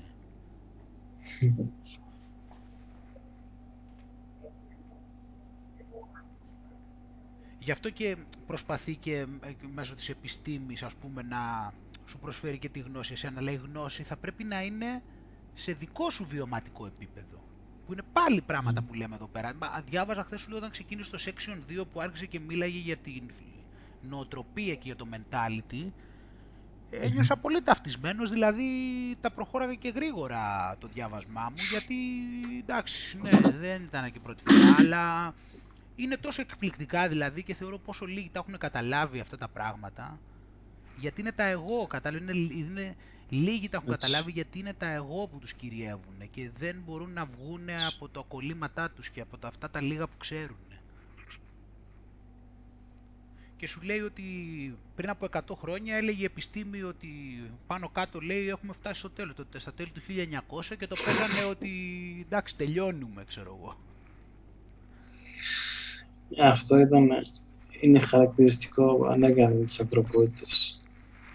Σε ένα βιβλίο που είχε γραφτεί για την κομμω... που είχε γράψει ένας Έλληνας για την κομμωδία γενικότερα ε, στην πρώτη σελίδα ανέφερε ένα ρητό το οποίο είχε γράψει ένας Αιγύπτιος το 1000 π.Χ. ξέρω εγώ, 1500 και έλεγε λέει, δεν έχω λέει τι να γράψω λέει, γιατί έχουν υποθεί λέει όλες οι Α, όλες, όλα, τα, όλα τα όλα τα σενάρια, όλες, σενάρια, οι, ναι, ναι. όλες οι ιστορίες, τι να γράψω τώρα. Ε, πώς Και λες τώρα, φαίνεται, εντάξει, ε, πώς φαίνεται αυτό, πώς φαίνεται το εγωισμός από πίσω; Ναι, που μπορεί, εντάξει, μπορεί να είναι και ο εγωισμός αυτό, μπορεί να μην έχεις και τη συνειδητότητα να καταλάβεις το μέγεθος του εγωισμού που υπάρχει πίσω από αυτό, αλλά εντάξει. Οπότε γι' αυτό τώρα επειδή βλέπω, ε, βλέπω ότι έχει καλή νοοτροπία, δηλαδή σου λέει ότι εμένα με ενδιαφέρει να δείξω κάτι το οποίο, αυτό που σου είπα ότι πρέπει να ότι θα σου προχωρήσει τη συνείδηση ή ότι προσπαθώ να σου δείξω κάτι το οποίο είναι εξηγήσιμο ή ότι μπορεί να επαναληφθεί ή ότι τεκμηριώνεται και τέτοια και θα κάνω αυτή την προσπάθεια ε, να στο εξηγήσω κατάλληλα και με τις α- αρχές της επιστημολογίας έτσι με έχει ενθουσιάσει δηλαδή πιστεύω ότι θα μου ε, θα μου δώσει καλά πράγματα δηλαδή τι ωραία. ναι και έχω κολλήσει εκεί πέρα τώρα με αυτόν και δεν, αυτό δεν διαβάζω πολύ δηλαδή το Zen and the Art of Motorcycle Maintenance που είχαμε πει έχω μείνει λίγο Μμμ. με αυτό γιατί και αυτό κιόλας Καλά, ούτως ή άλλως αυτό θα το συζητήσουμε αφού επιστρέψεις. από πού; Από την Ελλάδα. Από όταν επιστρέψω στην Θα Ελλάδα πάρει είναι καιρό. καιρό αυτό τώρα που λες πάνω. Τι τους τώρα το τέλη Αυγούστου. Ε, ναι, δεν πιστεύω να το τελειώσω κι εγώ σε σύντομο χρονικό Εμένα δεν με έχει διάστημα. εντυπωσιάσει τέλος πάντων τώρα. Μμ. Ίσως του δώσω λίγο ακόμα ευκαιρία, αλλά δεν του το έχω καταλάβει το νόημά του και πολύ. ποιο είναι το νόημα, τέλος πάντων. Άλλου παπά Ευαγγέλιο αυτό. Α, το, το αφέρ το είδες, το καινούριο επεισόδιο; Όχι, όχι, δεν το έχω δει, δεν το βγήκε, αλλά επειδή τελειώνω τώρα το Line of Duty, τώρα βλέπω από τη, τη τελευταία της τέταρτη σεζόν. Α, Το, το έχεις δει, ναι, ναι. ε, γενική εντύπωση. Έτσι και έτσι, έτσι και έτσι. Θα δούμε λίγο, α, εντάξει. Έχει τις ιδιομορφίες του νομίζω λιγάκι, εντάξει. Μμ, Έτσι και έτσι. Εντάξει, δεν πέθανα. Είναι σχετικά τα πράγματα. Απλώς μωρέ ξέρεις τι γίνεται. Εντάξει, α- άμα μια σειρά μ' αρέσει, συνήθως, όχι πάντα, εντάξει, μετά τη βλέπω, δηλαδή τη βλέπω ευχάριστα. Δεν μου έχει συμβεί Ναι. πάντα. Υπάρχουν και περιπτώσεις που έχω ξενερώσει, πολύ, αλλά συνήθως ε, αν κρατάει μέχρι σε κάποιο επίπεδο κρατιέται, τη βλέπω. Δηλαδή δεν χρειάζεται να είναι top πλέον για μένα. Ναι, Δεν, δεν ναι. λέω αν είναι σωστό ή όχι αυτό, έτσι απλώς, εντάξει, αν Ε, προσωπικά, εντάξει. υπάρχουν και σειρές που το παρακάνανε, δηλαδή γίνανε πολύ χάλια και εντάξει, δεν παλευόντουσαν, αλλά και να έχει πέσει λίγο το επίπεδο, στο λέω και σε σχέση και με την προηγούμενη σεζόν που λέγε σε σένα δεν σ' άρεσε πολύ. Εντάξει, αν τώρα η σειρά μου αρέσει, αυτό τη βλέπω ευχάριστα. Καλά, δώσει άλλο το Affair, να σου πω την αλήθεια. Μου άρεσε πολύ η πρώτη σεζόν. Μα εκεί ήταν το... Γιατί ήταν πιστή στο, στο concept ότι δείχνω την ίδια ιστορία από διαφορετικές οπτικές. Από την πρώτη σεζόν και μετά αυτό το πράγμα άρχισε λίγο να, να φεύγει από το προσκήνιο και... Εντάξει. Ε, το διατηρήσανε όμως. Απλώς λες, εντάξει, μετά πήγε πολύ και στο story. Ναι, μετά το πήγανε πιο πολύ και στην πλοκή, περισσότερο αυτό λες. Αυτό, αυτό. αυτό. Ναι. Έχει και άλλους χαρακτήρες για να σου δείξει, ρε παιδί μου, και άλλα, αλλά δεν, τέλος πάντων. Ναι. τέλος πάντων. Μάλιστα. Ωραία, Άγγελε. Εντάξει.